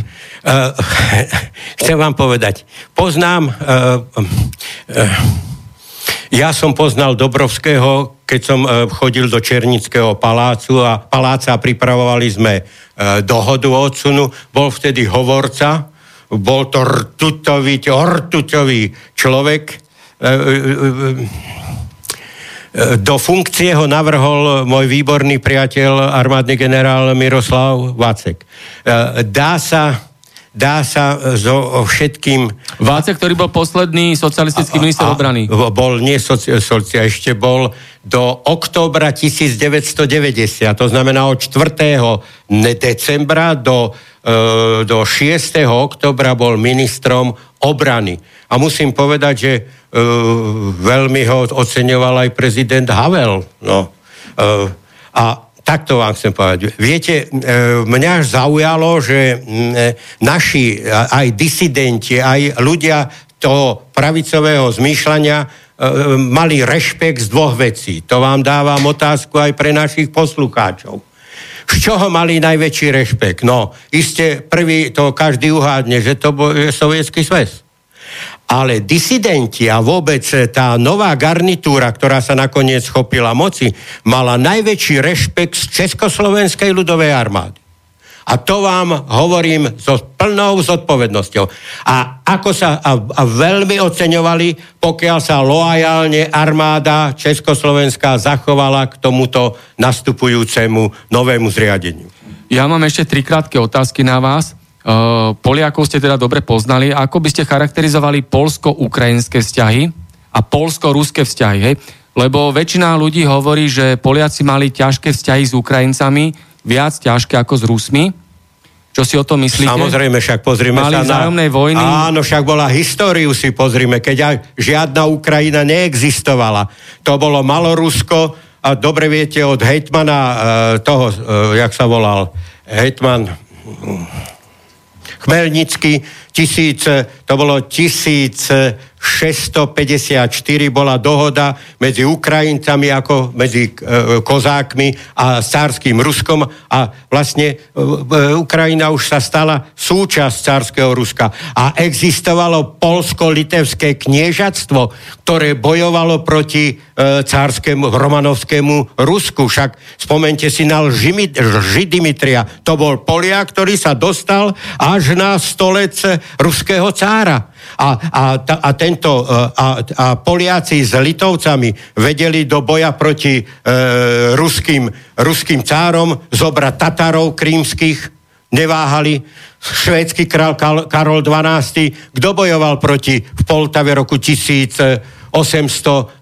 No, boli to, boli to aj Mazepa, ukrajinský hejtman, takže tieto vzťahy boli mocenské. Ja, my sme Slovania, mali by tie vzťahy byť e, úplne na iných, e, na iných základoch pestované. Mne sa toto nepáči, keď sa navzájom Slovania zabíjajú. Mne sa napríklad nepáči, keď ja, keď so mnou by polský dôstojník hovoril po anglicky. Prečo po anglicky? Ja Poliakovi rozumiem po slovensky, on mne. Čo toto je, aby Ukrajinec so mnou hovoril po anglicky? Áno, presne tak, takže slovanská vzájomnosť má význam. Samozrejme, že má význam, ale v tom dobrom slova zmysle. A Áno, a teda uh, chcel by som sa ešte spýtať na tie americké stíhačky. Uh, to vám má hneď... to z vojenského hľadiska vôbec zmysel? A čo si o tom myslíte, že Slovenská republika nakúpila za také veľké peniaze americké stíhačky a respektíve uh, nákupuje ďalšiu ťažkú techniku. Má to zmysel, keď není vojenská povinná služba, keď ani neviem, kto bude obsluhovať tú vojenskú techniku, keby došlo k nejakému konfliktu, lebo je tu veľa náčelníkov a málo indiánov, keď to poviem tak, že nie sú proste vojaci, hej? Uh, ja myslím, že uh, sa prebudí aj naša spoločnosť. A za druhý chcem povedať, my, sme, my potrebujeme poriadnu, dobre vyzbrojenú, morálne pevnú armádu.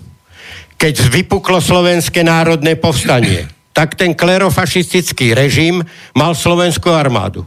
A v tom slovenskom národnom povstaní kto niesol tú ťarchu? Povstalecká armáda, nie partizáni. To znamená, že viete, ak použijeme tú armádu? A, ale nemôže, viete, bol som v Najdili. A zist, díval som sa, jakým spôsobom e, tam potlačovali demonstráciu. A potlačovali ju armáda. To som bol v roku 1991, v decembri som bol na Idili. A díval som sa, tí vojaci mali dvojmetrové palice a dôstojníci mali polmetrové palice. A koľkokrát, keď som sa pozrel, e, jaka, jaka, jakú máme mobilizačnú povinnosť, čo, jak tá armáda sa rozšíri, tak e, možno, že je to lepšie. Ale ani tie palice neboli narezané pre tých 3000 ľudí. Aby aspoň niečo mala tá armáda do ruky. Možno to troška vulgarizujem. Ale som za to, aj za tých 14 lietadiel. Má, majú to byť 16 modifikované. A má to uh, dostať aj... Predsa uh, iste mi dáte za pravdu, že keď sme členom NATO, predsa nemôžeme kupovať uh, ruskú techniku to uh, není kom, uh, kompatibilné a uh, musíme mať aj, aj, musíme sa na to pozrieť aj takými logickými... Dobre, a 14 kusov je v poriadku na území Áno, ja, ja, môj kamarát uh, Sloboda, generál, ktorý velí v vzdušnej armáde, písomne to napísal a zdôvodnil, prečo to je 14 lietadiel. Dokona, dokonca, to aj Edo, dokonca to aj Edo Chmelár pochopil a odtedy vlastne mu to spočítal, prečo 14, koľko ide do hotovosti. Tí piloti musia mať lietadlá, na ktorých nalietajú určité veci, nie, nie, niektoré ide do repasie, repasácie. To znamená, odborníci to vypočítali 14 týchto lietadiel. A ešte sa spýtam, je dobré, že Fico a Kiska poslali našich vojakov na ruskú hranicu do Lotiska? Uh, je to správne? Ja chcem... Ako vojak, ako, ako to poviete? Ako vojak vám to chcem povedať. Uh, my nie sme v belgickom Kongu aby armáda robila prevraty ako tam. A vojaci musia svojím spôsobom rešpektovať, čo tí politici rozhodnú. Ja si myslím, že tých našich 150 vojakov ničím neporuší ani priateľstvo, ani dobré vzťahy aj s Ruskou federáciou. A e, splnili sme si svoju úlohu a ja si myslím, e, neberme to tragicky a neberme to až do toho, jak by som povedal, aby sme sa seba tríznili. Dobre, ďakujem. Pán podplukovník, čo nech sa páči? Ja by som chcel nadviazať ešte pár slov na ten 68. rok. Musíme sa zamyslieť nad jednou vecou, že čo by sa stalo, keď ste rozprávali, pán redaktor, 68. keby došlo k nám na to. Kam by sa uberalo to na to a kam sa uberala sovietská armáda? Uh, sovietská armáda, alebo teda tá varšavská zmluva, podľa môjho názoru si plnila viac menej taký obranný pakt to bol, obranný, ale pozrieme sa na, to v tej dobe, na to si myslím, že bolo útočné. Tak to, toto je taký môj názor. A čo sa týka tých, e, tých stíhačiek, samozrejme, že teda keď tí odborníci E, teda nakúpia, alebo teda schválili nákup e, tých stíhačiek.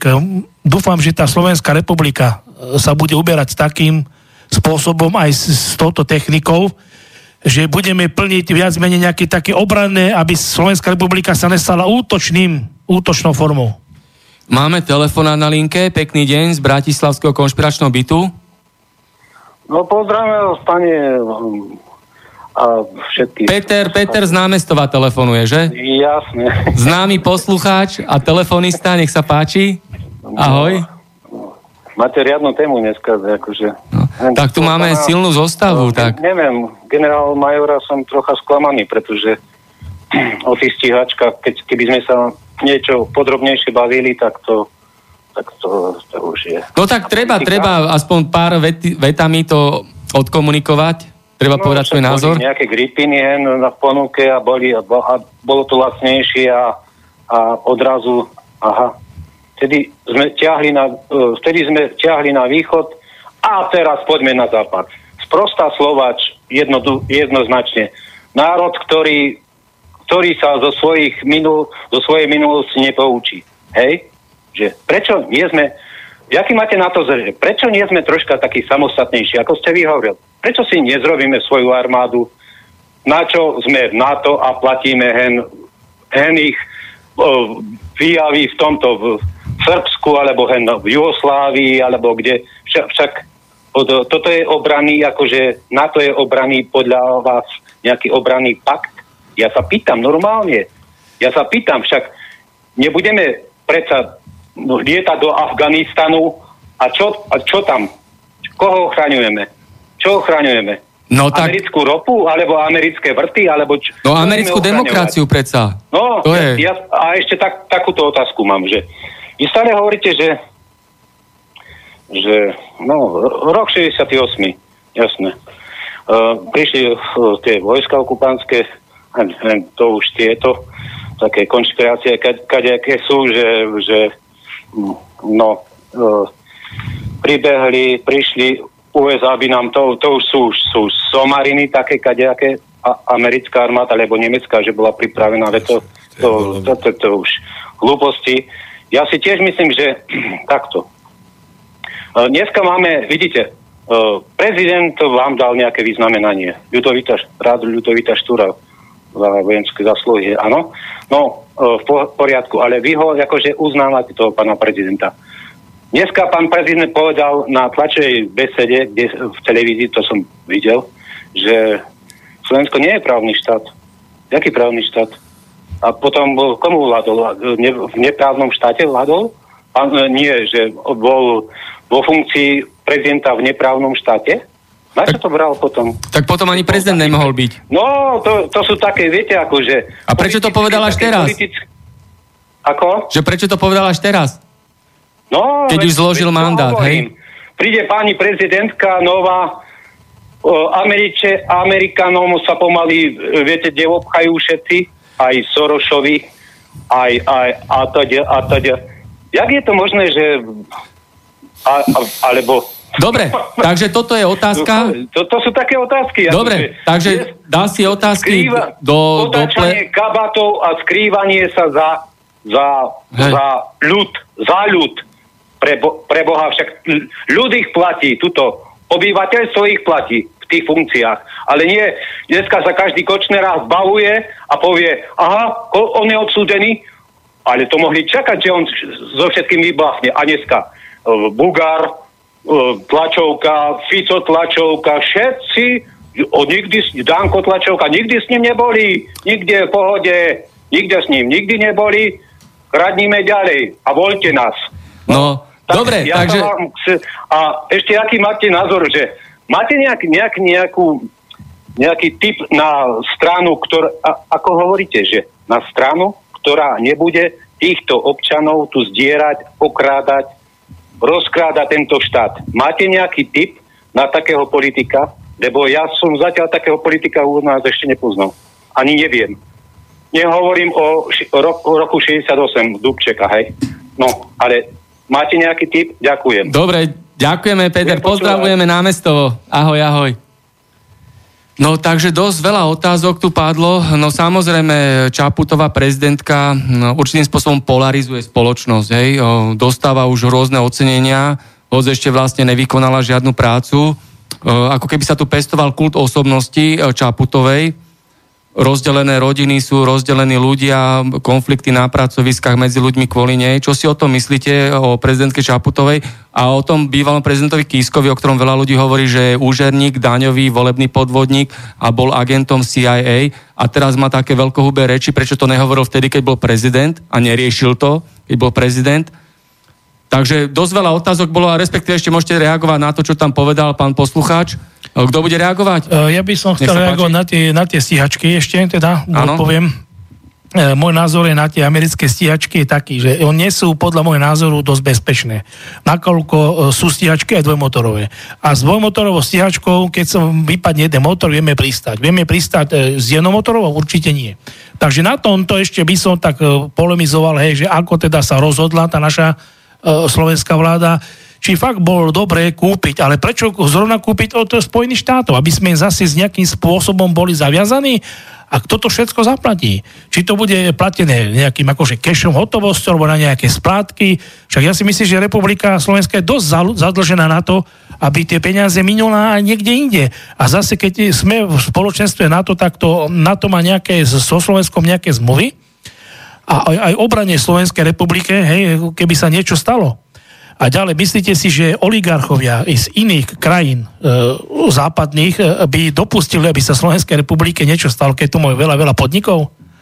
A kde idú všetky tie, to už zase na Margo poviem tuto na pána podnikateľa, on tu pracuje, pracuje, platí dane, ale máme niekoľko firiem, ktoré dane odvádzajú do toho štátu, kde sú, tak do nás napadne. Na čo nám je taká veľká armáda? Tak, to boli vážne slova pána podplukovníka Marka. Môžem? Uh, nech sa páči. Ja by som rád, samozrejme s pánom generálom sme veľmi veľkí priatelia a si ho veľmi vážim, lebo je to jeden vrcholne čestný človek a veľmi múdry, vzdelaný.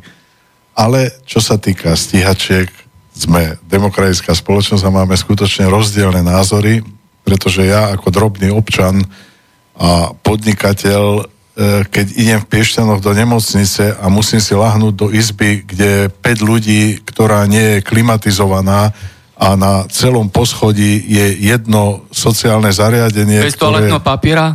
Bez toaletného papiera v, to, v dezolátnom stave, tak to už nezodpovedá, voľa keď sme sa smiali z Rumunska, čo nie je pekné, ale to nezodpovedá už ani africkým štátom, ani tým migrantom, ktorých sa sem snaží niekto natlačiť Takže v prvom rade by sme mali pozerať na túto sociálnu stránku pre vlastných občanov, až potom takéto strašné investície, kde nám momentálne určite nehrozí nejaký veľký vojenský konflikt a až niekomu hrozí, tak my ho určite nebudeme vyvolávať ani musieť riešiť.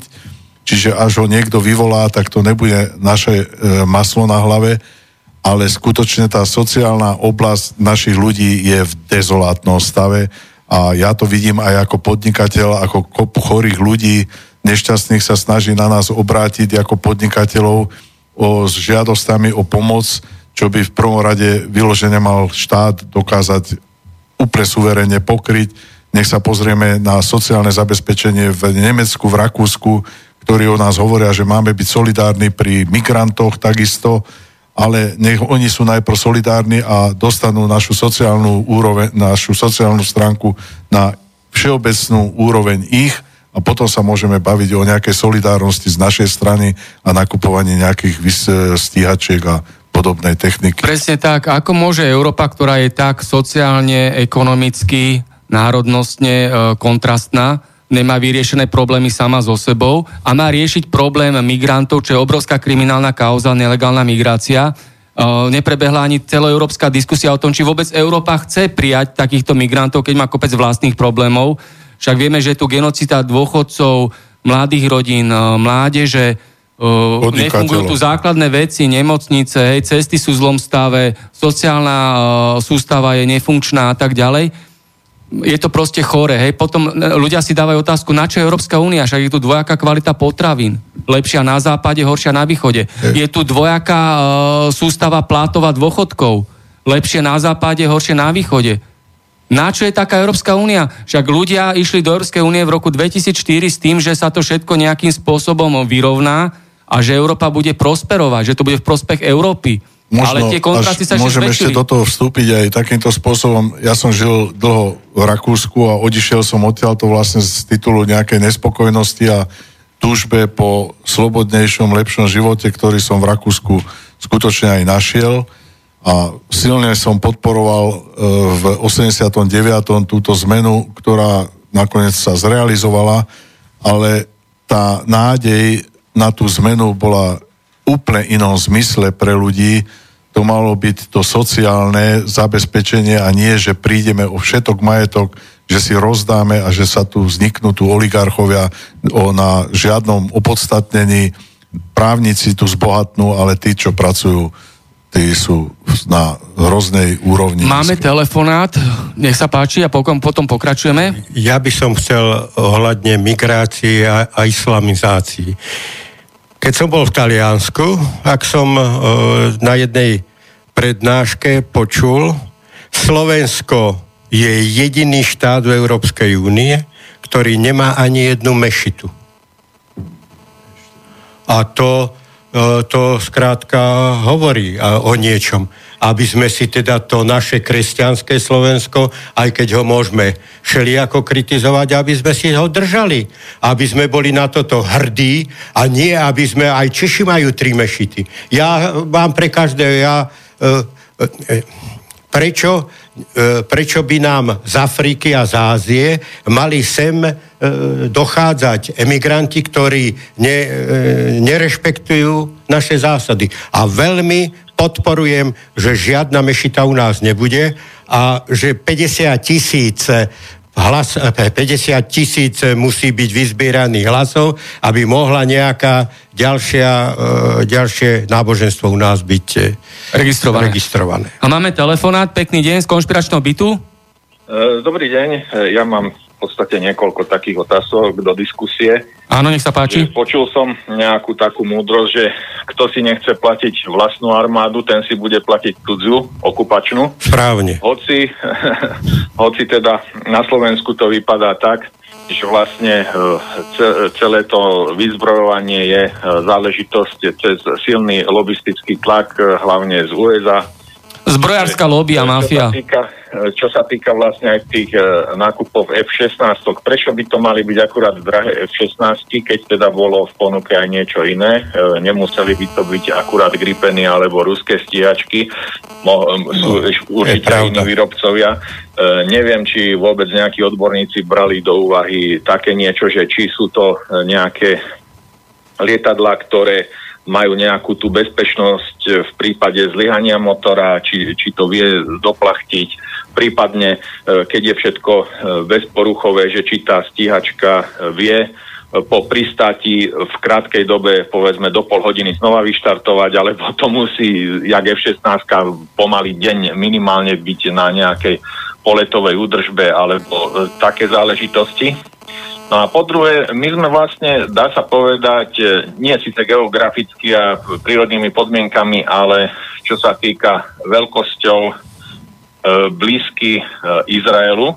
A prečo nemáme jadrové zbranie? Veď e, v podstate, keby sme mali jadrové zbranie, nemusíme byť ani v NATO a v podstate mohli by sme e, byť e, ma, ma, mohli by sme mať ako túto odstrašujúcu silu, hoci treba len deklarovanú, že hoci by sme treba za nejaké reálne nemali, ale mohli by sme deklarovať, máme ich tu 800 a jednoducho sú namierené tam, tam, tam, tam a opovážte sa. A prípadne akože postupne niektoré by mohli byť aj reálne. Samozrejme, že e, je to na, e, Izrael má ten spôsob, že e, po nás potopa, čiže keď my by sme mali zaniknúť, tak odpálime to všetko a nech je aj koniec sveta, ale jednoducho oni majú túto golemovskú politiku takúto nastavenú. Dobre, Čiže takže... To, je, to bola v podstate len taká ako Úvaha. otázka Úvaha. do diskusie. Dobre, a to je všetko, čo ste chceli? No tak zatiaľ áno. Dobre, tak ďakujeme pekne za komentár do diskusie. Všetko dobré z Bratislavy. Ďakujeme. Ja No čo na to pán generál, pluk, eh, generál major, už som skoro z vás generál plukovníka urobil, čo na to hovoríte? No, čo povedal poslucháč? Samozrejme, poslucháč má právo na svoj názor, ale ja Slovensko nevidím s, jad, s jadrovými zbraniami. Myslíte si, že by to niekto dovolil? Pozrite sa, Irán, aký je, aký je to veľký a bohatý štát, aké má energetické zásoby a a Severná Korea. Slovensko nepotrebuje jadrové zbranie. Slovensko potrebuje takú politiku zahraničnú, aby nám to fúkalo do plachty. My ne, my, ja, ja nechcem mať nepriateľa nikoho. Ja sa vás pýtam, obranná bezpečnostná stratégia, čo hovorí? Ako je definovaný nepriateľ Slovenskej republiky? Kto to je konkrétne? Tak za mňa, keď to, sme, e, keď to bolo hneď po vzniku, vzniku Slovenskej armády, ar, to armády Slovenskej republiky, my sme nemali nepriateľa. I keď z historického hľadiska sme vedeli, odkiaľ nám to nebezpečie e, Odkiaľ? Odkiaľ. Samozrejme, že sme tých 10 e, peších brigád mobilizovaní dávali na južnú hranicu, ale generál Humaj, ktorý velil armáde Slovenskej republiky, povedal prezidentovi Kováčovi. Robte politiku tak, aby sme nemuseli bojovať. Lebo nedávam záruku, že by sme to vyhrali. Stačí vám to? Takže eh, rukolapne môžeme povedať, že vtedy bola nepriateľom eh, Maďarská republika. Ani, keby... ani sme to nedefinovali, ale z historického hľadiska tie smery, ak útočili bolševici Kúnovi, tak Maďarská sme si to zapamätali. Áno, tak sme si to zapamätali. Mala vojna na východe? No áno, samozrejme. Takže eh, tá, tá, ale ja som šťastný, že aj tá politika teraz aj s Maďarmi, že nemusíte so mnou súhlasiť, robiť. Ale nemá cenu robiť takú politiku, zvyšovať napätie. Určite. A teraz, e, teraz momentálne teda Slovensko nemá definovaného nepriateľa. No, ja by som bol rád, aby ho nemalo definované. Však kvôli tomu sa neschválila v parlamente ešte, e, že tam zamontovali to nešťastné Rusko. Ja... Čo si o tom myslíte? Je to správne, že no, tam je Rusko zapojené do toho? Ja e, úprimne vám poviem, že tam to nemá čo hľadať. To je môj názor. A ja som pravičiak. Tak. To vám chcem povedať. Ale to tam nemá čo hľadať. Ja som čestný človek a musíme sa objektívne dívať aj na históriu, aj na prítomnosť. A takto vám chcem povedať. Vyčkajme, vyčkajme aj na prezidentku Čaputovu, jak sa bude správať. Ja znova opakujem, že e,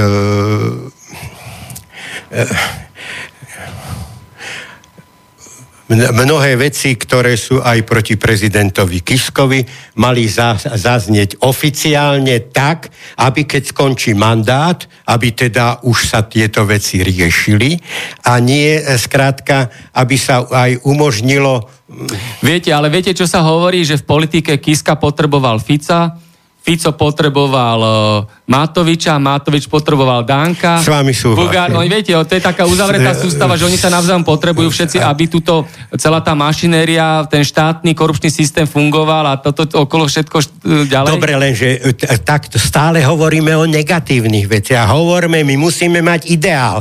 My musíme mať niečo perspektívne, lebo ináč tá spoločnosť skutočne to na, pôsobí na psychiku. Preto ja hovorím, nech vznikne strana, E, a nájdime, nájdime toho politika a musíme ho. Ja keď som bol na štúdiách v Moskve, tak som mal učiteľku ruštiny a, ja milujem Jesenina, Puškina a, a hovorím, Krucinál, prečo sa nerodia takéto osobnosti teraz? Prečo není Mozart treba? A ona mi povedala, keď je národ v ťažkej situácii, vždy sa najdú ľudia, ktorí sú, o, ktorá bude opora a tomu národu po, pomôžu dostať sa z tej šlamastiky. Slovensko je na takej situ, v takej situácii, že potrebuje osobnosť a ja si, ja 100% som presvedčený, že Slovensko má dostatok skvelých ľudí, len im treba dať šancu.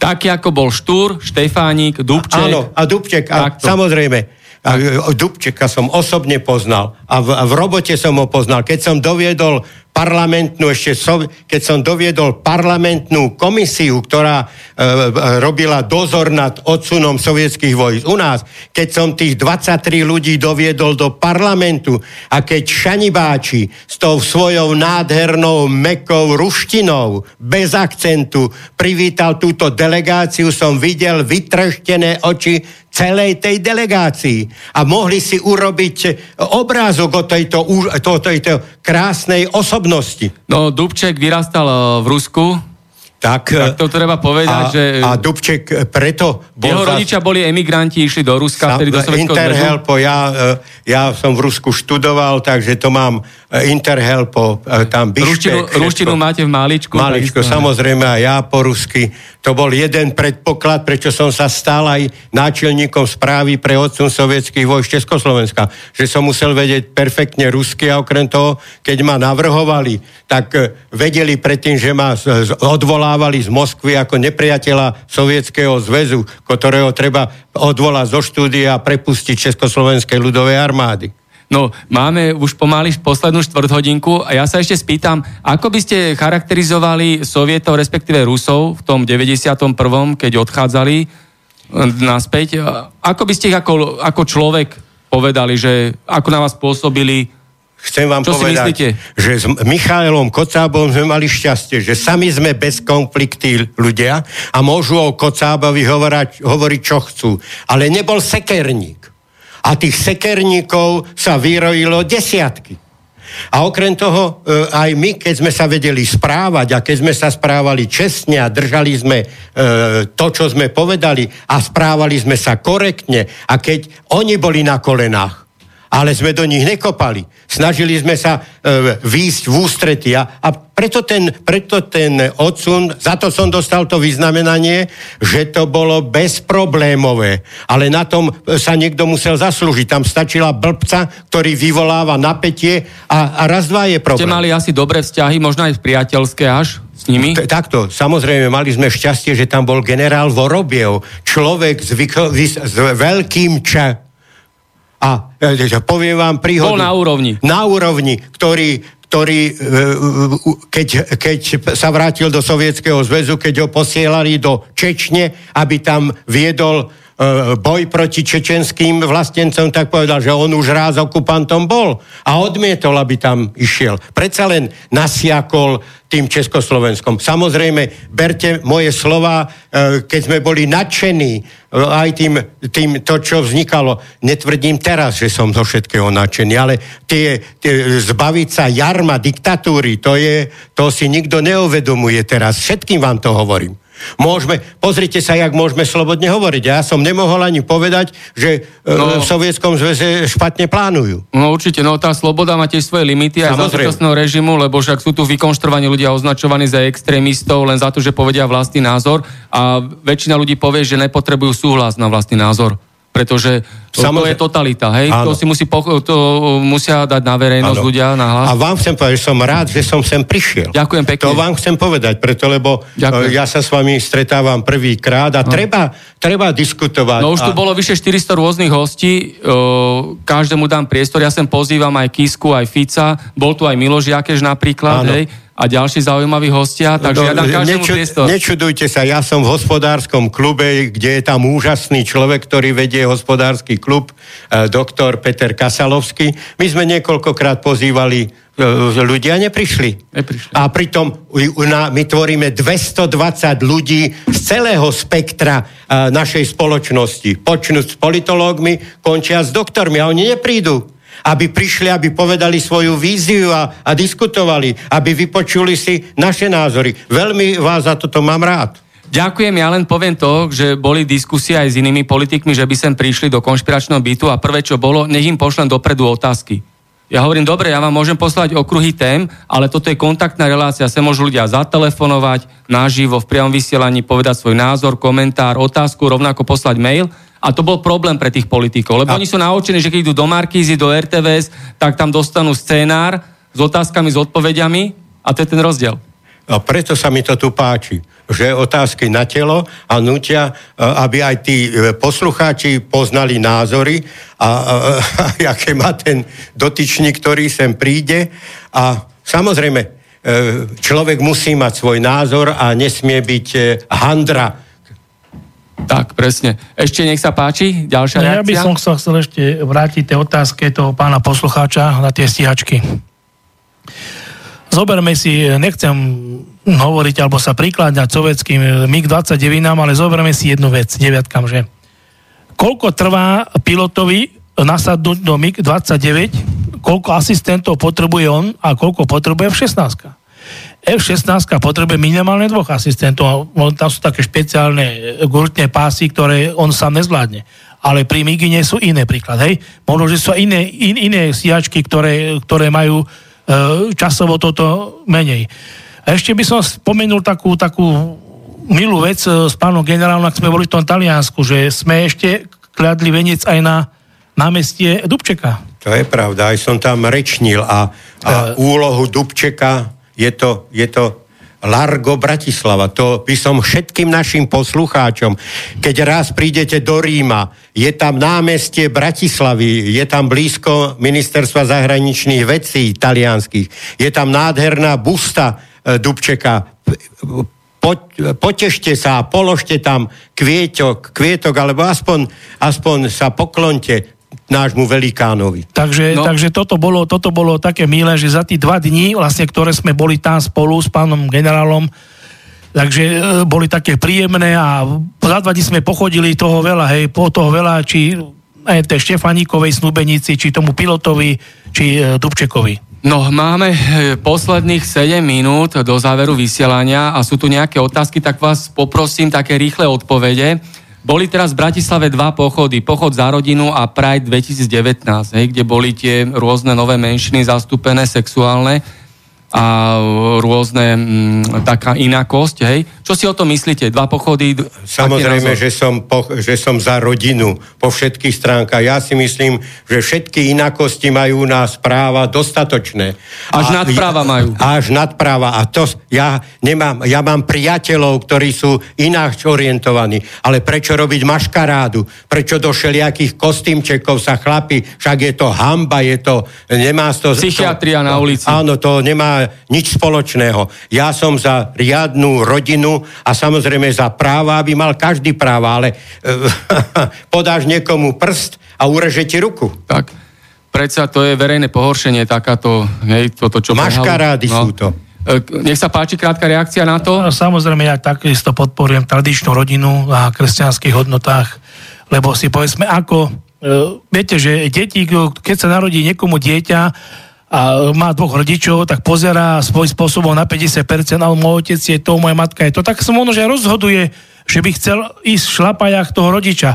Ale povedzte mi, eh, čo vychovajú tí dvaja ľudia, alebo dve, dve chlapi, alebo dve ženy, čo oni budú rozprávať o chlapoch alebo o ženoch, že to nie je dobré, že táto cesta je správna? No z nenormálnosti sa robí normálnosť, takže to je úplne zvrátené. To je jeden symbol súčasnej doby. Ja si myslím, že to je doba neslobody v určitých o, o, témach Ďalšia krátka otázka došla od poslucháča Romana. Zákon o preukazovaní pôvodu majetku, prečo nie je funkčný stále na Slovensku? Nejakú rýchlu reakciu na to, nech sa páči? Určite to je jedna veľká chyba a tá by sa mala veľmi urychlene napraviť a to je aj s tou transparentnosťou spojené, že všetko má byť transparentné v tej spoločnosti a až potom bude pokoj a nebudú podozrievania a zbytočné možnosti podvodov. A mala by sa zaviesť daň z luxusu, si myslím. Ďalší nápad, áno. Ďalšia otázka od poslucháčky Evy. Mečiar ohlásil návrat do politiky, ale aký je rozdiel medzi Mečiarom a Ficom a Kiskom a Zurindom? Nejaká krátka reakcia Samozrejme, na to? Samozrejme, že e, ja si myslím, že e, toto sú len, toto, e, že Mečiar ide do politiky, ja myslím, že to není reálne a že to len niekto pustil do éteru. To, teraz by sú aj politici, mnohí, ktorí by mali skončiť a nie, aby Mečiar začínal. A dúfam, že pán Mečiar sa nevráti, lebo čo by zase nastalo e, pre políciu Slovenskej republiky 90. roky katastrofálneho stavu. No dobre, boli zrušené Mečiarové amnestie pred viac ako dvomi rokmi a ja sa pýtam, kto je v base. Nikto. Jak je to možné? No, čo robí policia, čo robí prokuratúra? Policia to nemá na, na, na svedomie. Vyšetrovateľ spraví nejaký úkon, dá to ďalej, tam je prokurátor, ktorý toto všetko dozoruje a ten hlavný dáva... Komu slúži prokuratúra? Kto je to? No tak to, je to už je vec prokuratúry a nie policie. Viete, že policia vyšetrí, dá a prokurátor to dozoruje. A musí takže, to podať na súd. Takže to je ten problém. Nie policia, ale prokuratúra. Ako z môjho laického pohľadu by malo dojsť k nejakej zmene v súdnictve a nie to, držať sa toho konzervatívneho, že jeden súdca rozhoduje, mali by skutočne tam nastúpiť nejakí ľudia, sudcovia z ľudu, ktorí by e, pomohli e, tomu právu, lebo títo naši súčasní sudcovia tomu právu vôbec nepomáhajú. No došla reakcia, rýchla reakcia od posluchačky Ivety. No, generálny prokurátor bol dosadený politickou mafiou, aby chránil skorumpovaných politikov. Nesúhlasím. Ja nesúhlasím s tom. Ja si myslím, že generálny prokurátor od svojho nástupu robil hodne. A, a nezdá sa mi, že by bol niekoho poskokom. To je môj názor. No, môže to byť, áno, v podstate s tým aj ja súhlasím, ale viete, že každé politické zradené si v podstate dosadzuje svojich ľudí, či na policajného prezidenta, či na prokutárov a v tajných službách, takže viete, je to dosť diskutabilné. A môj názor ako vzhľadom k stavu súdnictva je ten, že je všetko možné. Je to chábe, je to chábe to súdnictvo, dole preťahy. Tak, toto sú názory dnešných hostí v konšpiračnom byte. Došla ešte jedna otázka. Spravodlivé a slobodné voľby.